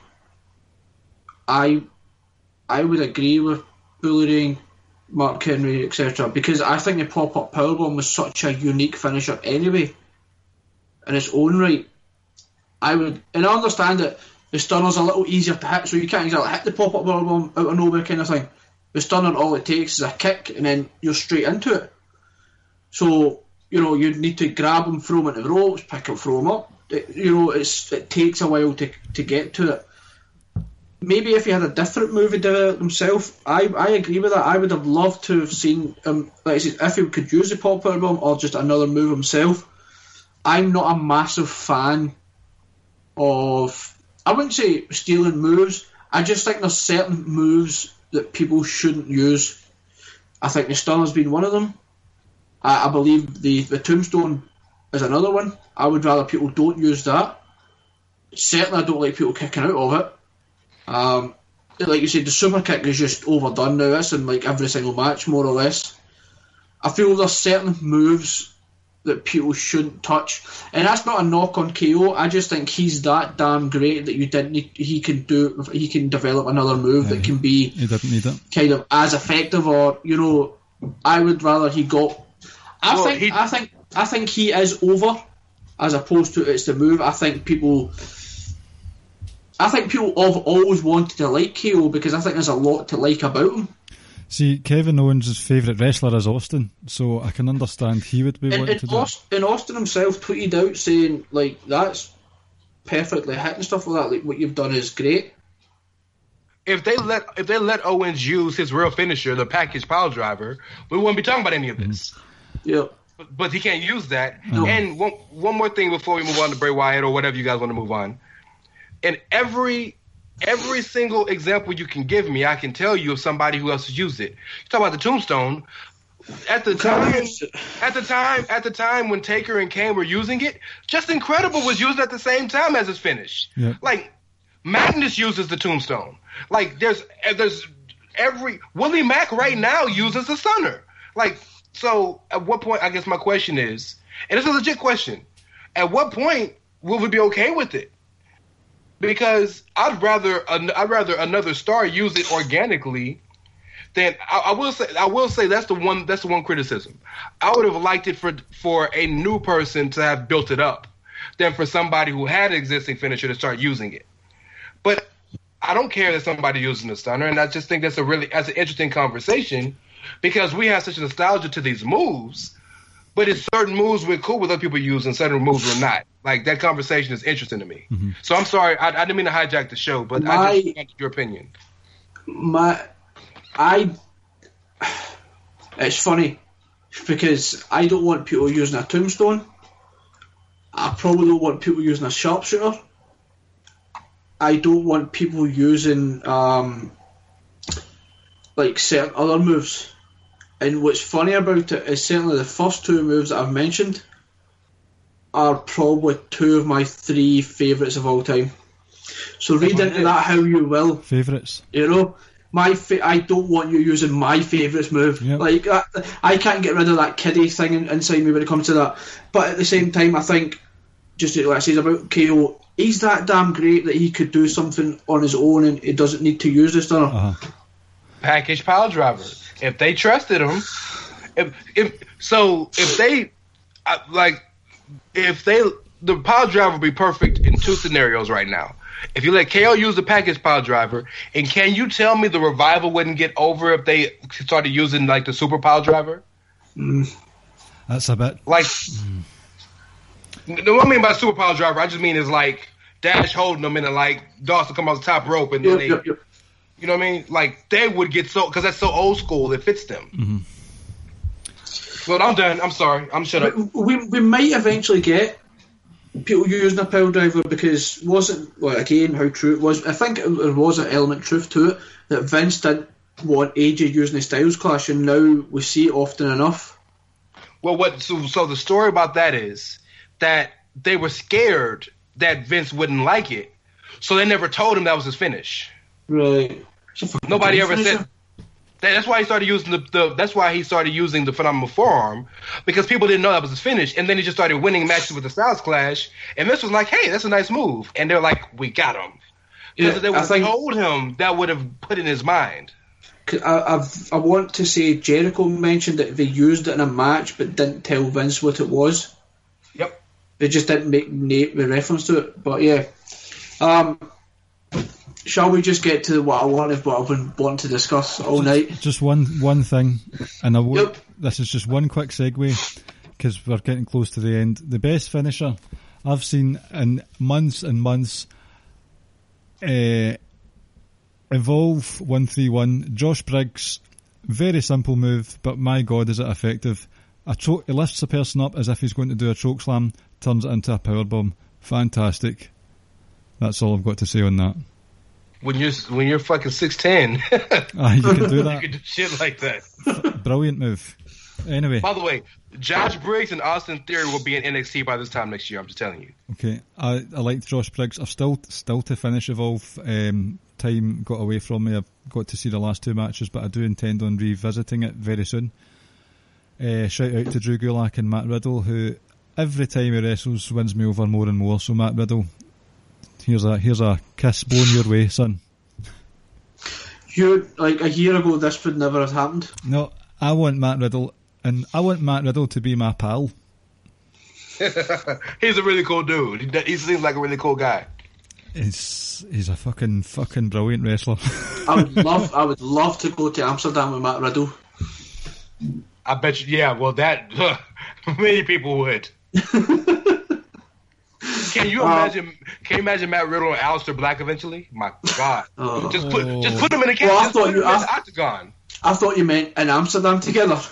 Oh well, Al- Aleister's from Amsterdam, so I mean, you know. Uh, he uh, he right, knows the good cafes then. Yep. Yes, the cafes. That's exactly what they're going for. Yes. Um, highlight of the night.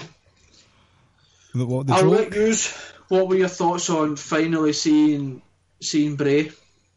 I thought it was garbage. Oh. I'm joking. I'm joking. I'm joking. I'm joking.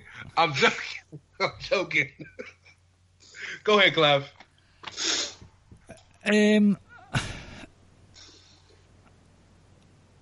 I liked it. I wasn't hot on it. I just think it's been. It was good. Enjoyed it. I'm not as. I've never been as hot on it. I've I've never been as hot on Bray Wyatt as Ricky has. Um, it was very good though. The music slowing down. The tease of his new music as well. He was wearing the mask and the new gear in the ring, which I liked. Um, happy with it. I I will tell you that if I would have pictured the perfect entrance and re and re the re-emergence of that character, it wouldn't have been as good as they did it. That was as perfect as I could have imagined it being. The music stopping, the music slowing down to a different speed. Oh, that was excellent. The, it was excellent.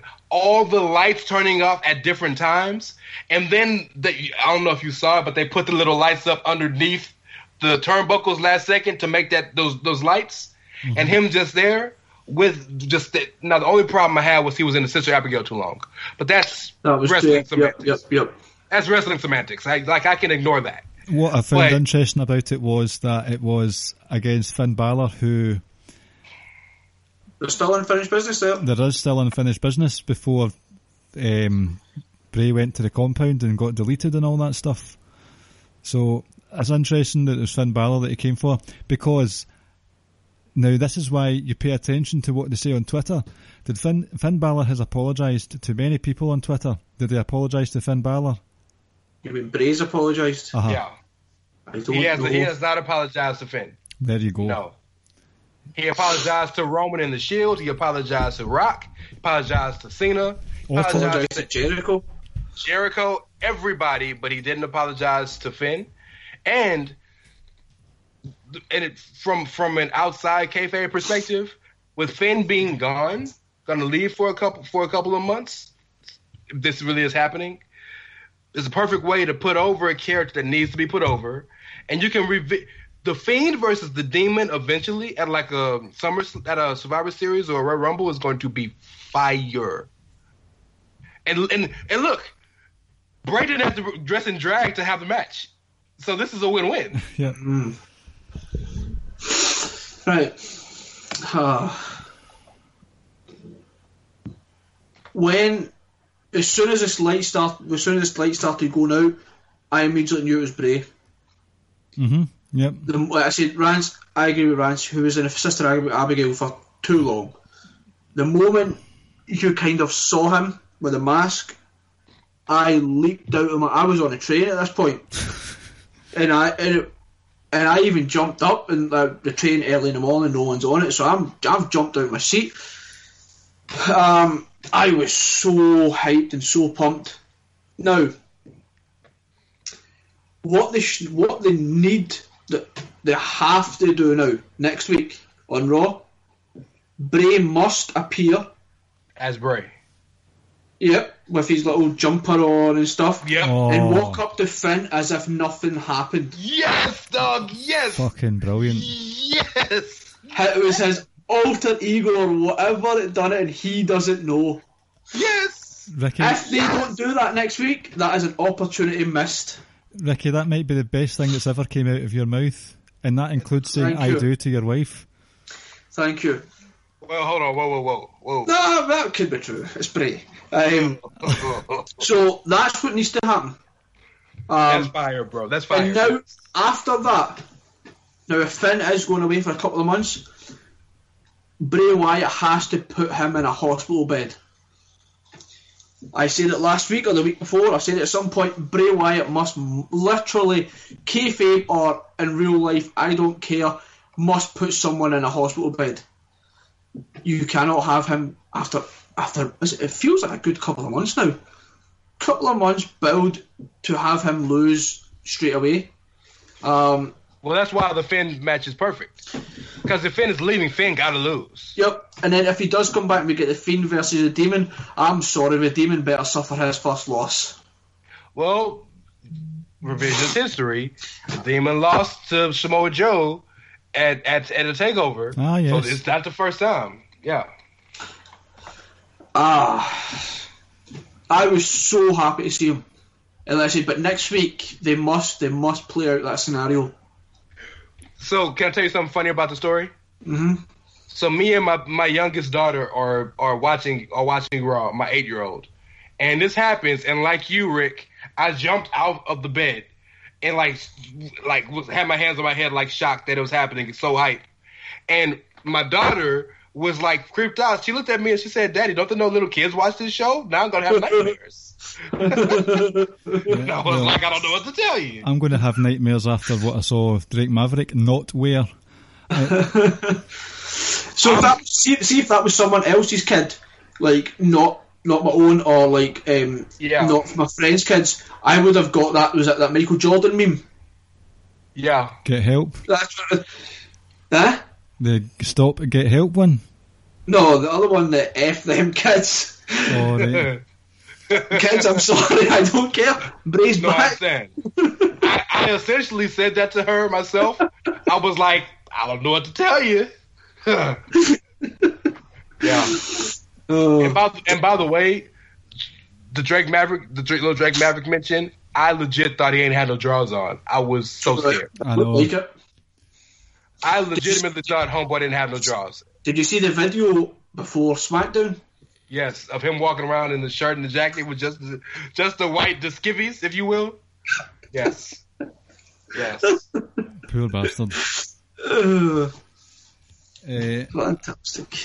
I, I had Hey to, man.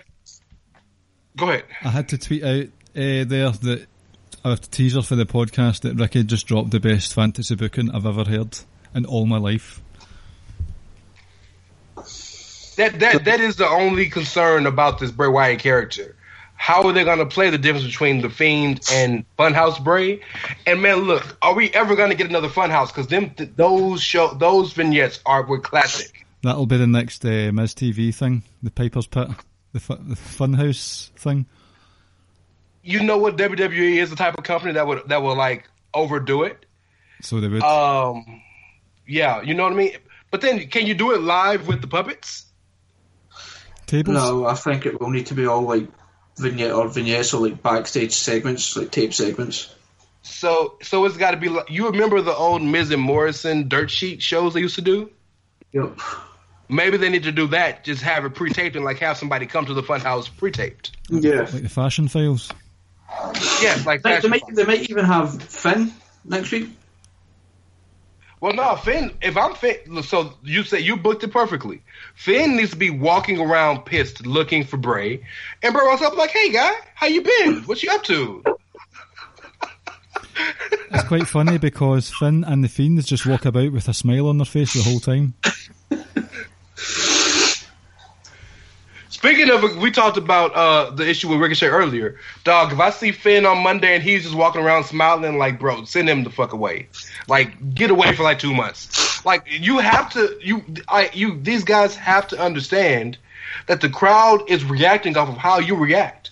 So if you sell the beatdown, like John Cena was notorious for this, he would get thrown through like 15 cha- tables and like glass panes, and he went through a spotlight. And the next time you see him, he's just the same guy.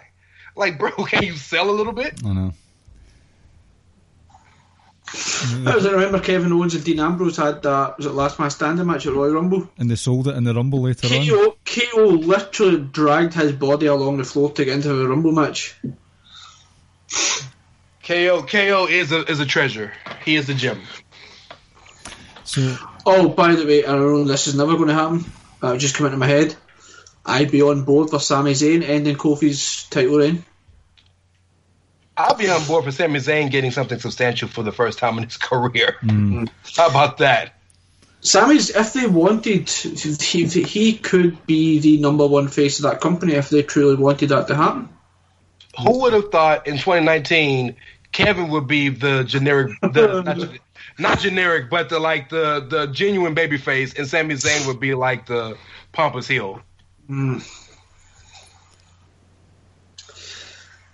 This has been a good show. Um, so before we finish up, shall we end with a little quiz, Clive? Yep. Do you want to hear a live rendition? Always. Since it's quiet and the, well, since there's children and asleep. It's fucking quiz time with Ricky and Clive and Rance. A fucking WWE quiz. Sorry guys, that had low energy and was shit, and I profusely apologise. Right, I'm fine with it. That's okay. I, I always enjoy the live version.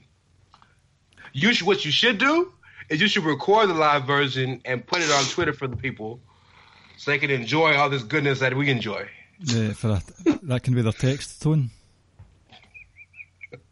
Right. So the quiz this week uh, is not exactly an anagram. It's acronyms. Now we did this once before, where it was wrestlers an acronym of their full name. For instance, BITM was sorry BI BTH H was Brett the Hitman Hart. G- JTSR was Jake the Snake Roberts. So I'm going to give you acronyms and you have to guess what it is. It's not exclusive to wrestlers. So terrible at this. Ricky, what's your buzzer? It's been a while. I spit, I spit in the faces of people who don't want to be cool. Rance? Somebody call my mama. Can I change mine now? Can I change mine to Yowie Wowie? Uh huh. Since Very good. such a brave mark. Very good. Uh, what, what's someone call my mama? What's that from? Well, uh, so you know it from Brodus Clay, but originally that was uh, Ernest the Cat Miller. Right. Uh, okay, you ready? Yep. Sorry, I, I still don't know what you're talking about. Anyway.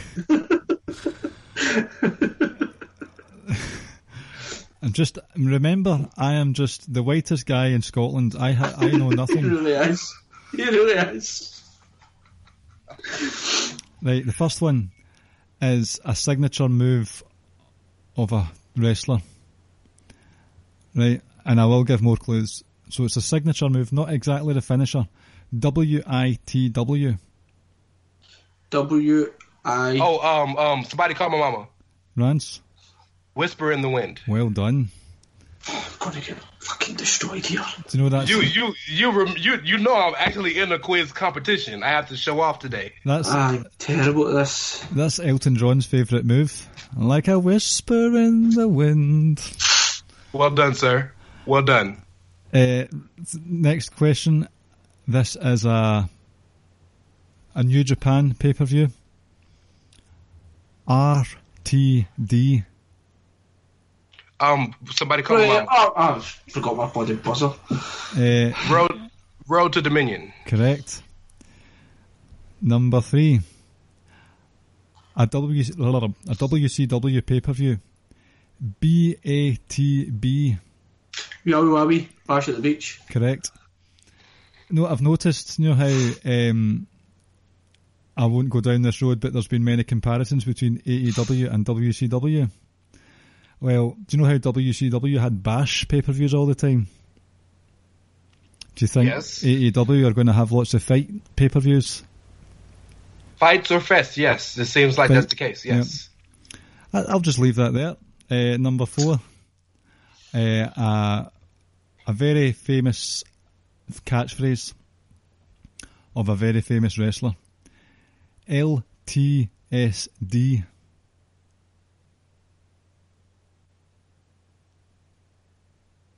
LTSD. hmm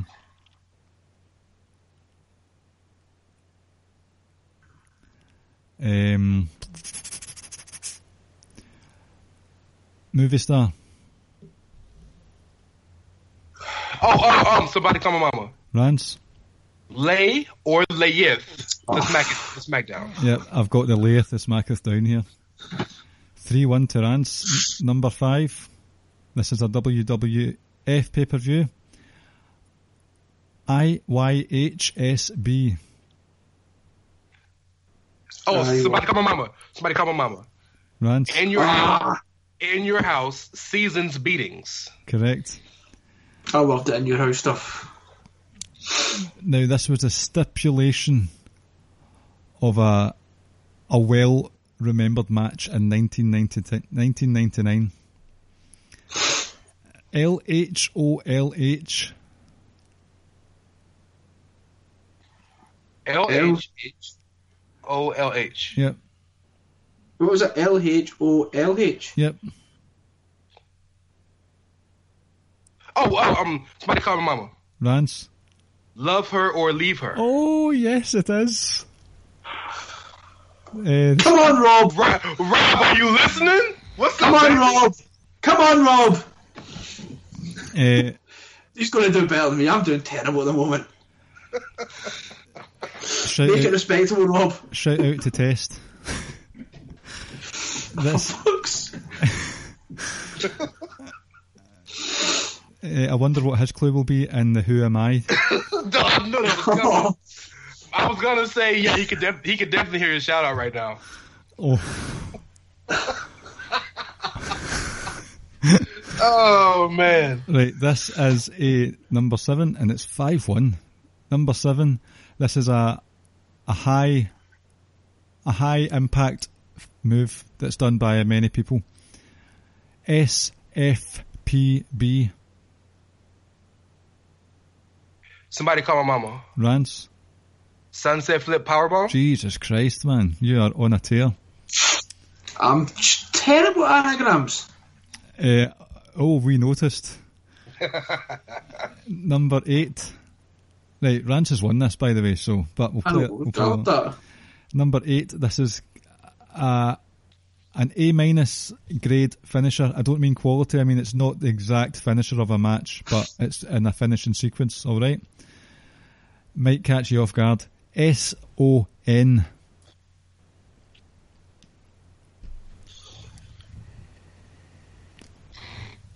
S O N. I have an idea, but I know this is not it, so I'm I, I'm probably gonna need another clue. Do you want a clue, Ricky? I need, I need many clues. Okay, um, this move is used by Io Shirai at the moment under a different name. Oh, somebody call my mama. Rance, A six one nine. well done. See, I was gonna say sit down neck breaker, but I was like that doesn't seem like what it would be. But yeah, I got you. I thought that would throw you with the, the numbers of it. You did. That's you did. That's exactly what it was. Number nine, a tag team from the mid teens of wrestling. PTP. Prime time Somebody call my mom. Well, go ahead. You, you got it. You Well, got it. he got it Yeah, without the buzzer. Bobby. Yeah, well, well. time players. Yay. Number 10. A finisher move. FSFS. FSFS. hmm Yowie wowie. Ricky? Fuck's sake, fuck's sake. no. No. While you playing, you sure that's not an indie? That's not an indie finishing move. FSFS as a finishing move. Yep.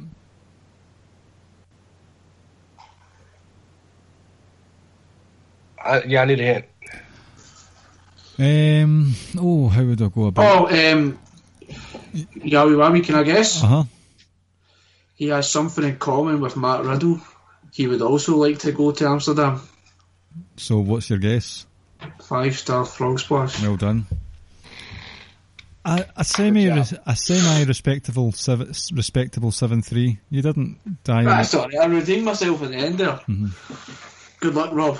Good luck. Well, well, the only one, the only one he really got that I didn't know was that last one. The other two, he just got it before me. So hey, good job. Uh, congratulations. Rab, if you're nice to me and you say nice things to me in the group and on Twitter, I'll slide you the questions. Uh, He's still on. He's still on win. Rab, if you're I not know. I know. Rab, if you're not nice to me, I'll give you lots of revival questions. Ooh, something just popped into my mind, and I'll say off air about the final of the quiz. Okay. Uh, right, Ricky, you want to do all the stuff? Yes. Um, so you can listen to us, the Ricky and Clive Wrestling Show, on the Social Suplex Podcast Network, where you can also find other shows such as Keeping It Strong Style with Jeremy, Jeremy and Josh, aka J&J Security, One Nation Radio with Rich and James, All Things Elite, um, NXT Now Then Forever. Um, hopefully we'll get another episode of that soon. It's been a few weeks um, since James dropped one.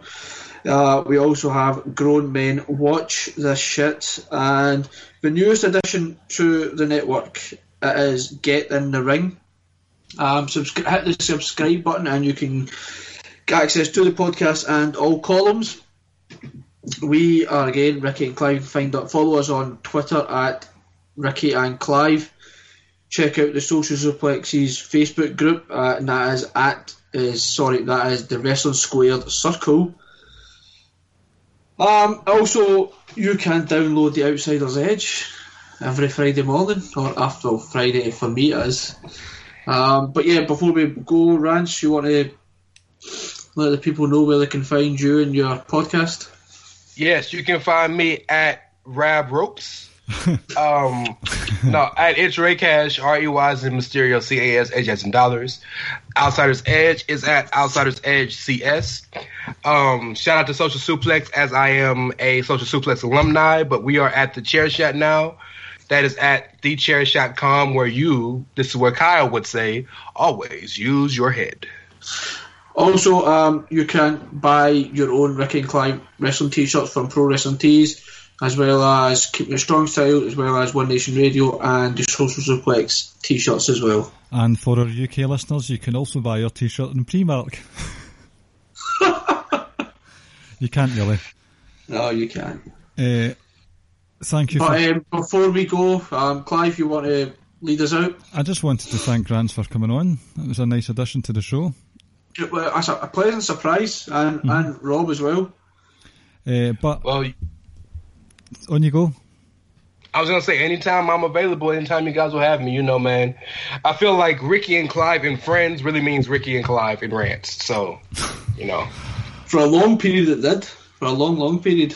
You know we're going to get some people moaning about that. Well, in fairness, Yeah, I think I think Rance has appeared more than anyone. Probably. No, I think he has definitely. Well, as a treat for him, as a treat for you, Rance. No. Uh, now this hasn't been fleshed out. So do, do we need do we need to stretch? You want us to stretch for you while you think about it? that's all right. So they had some painters in doing the. They were painting the performance centre.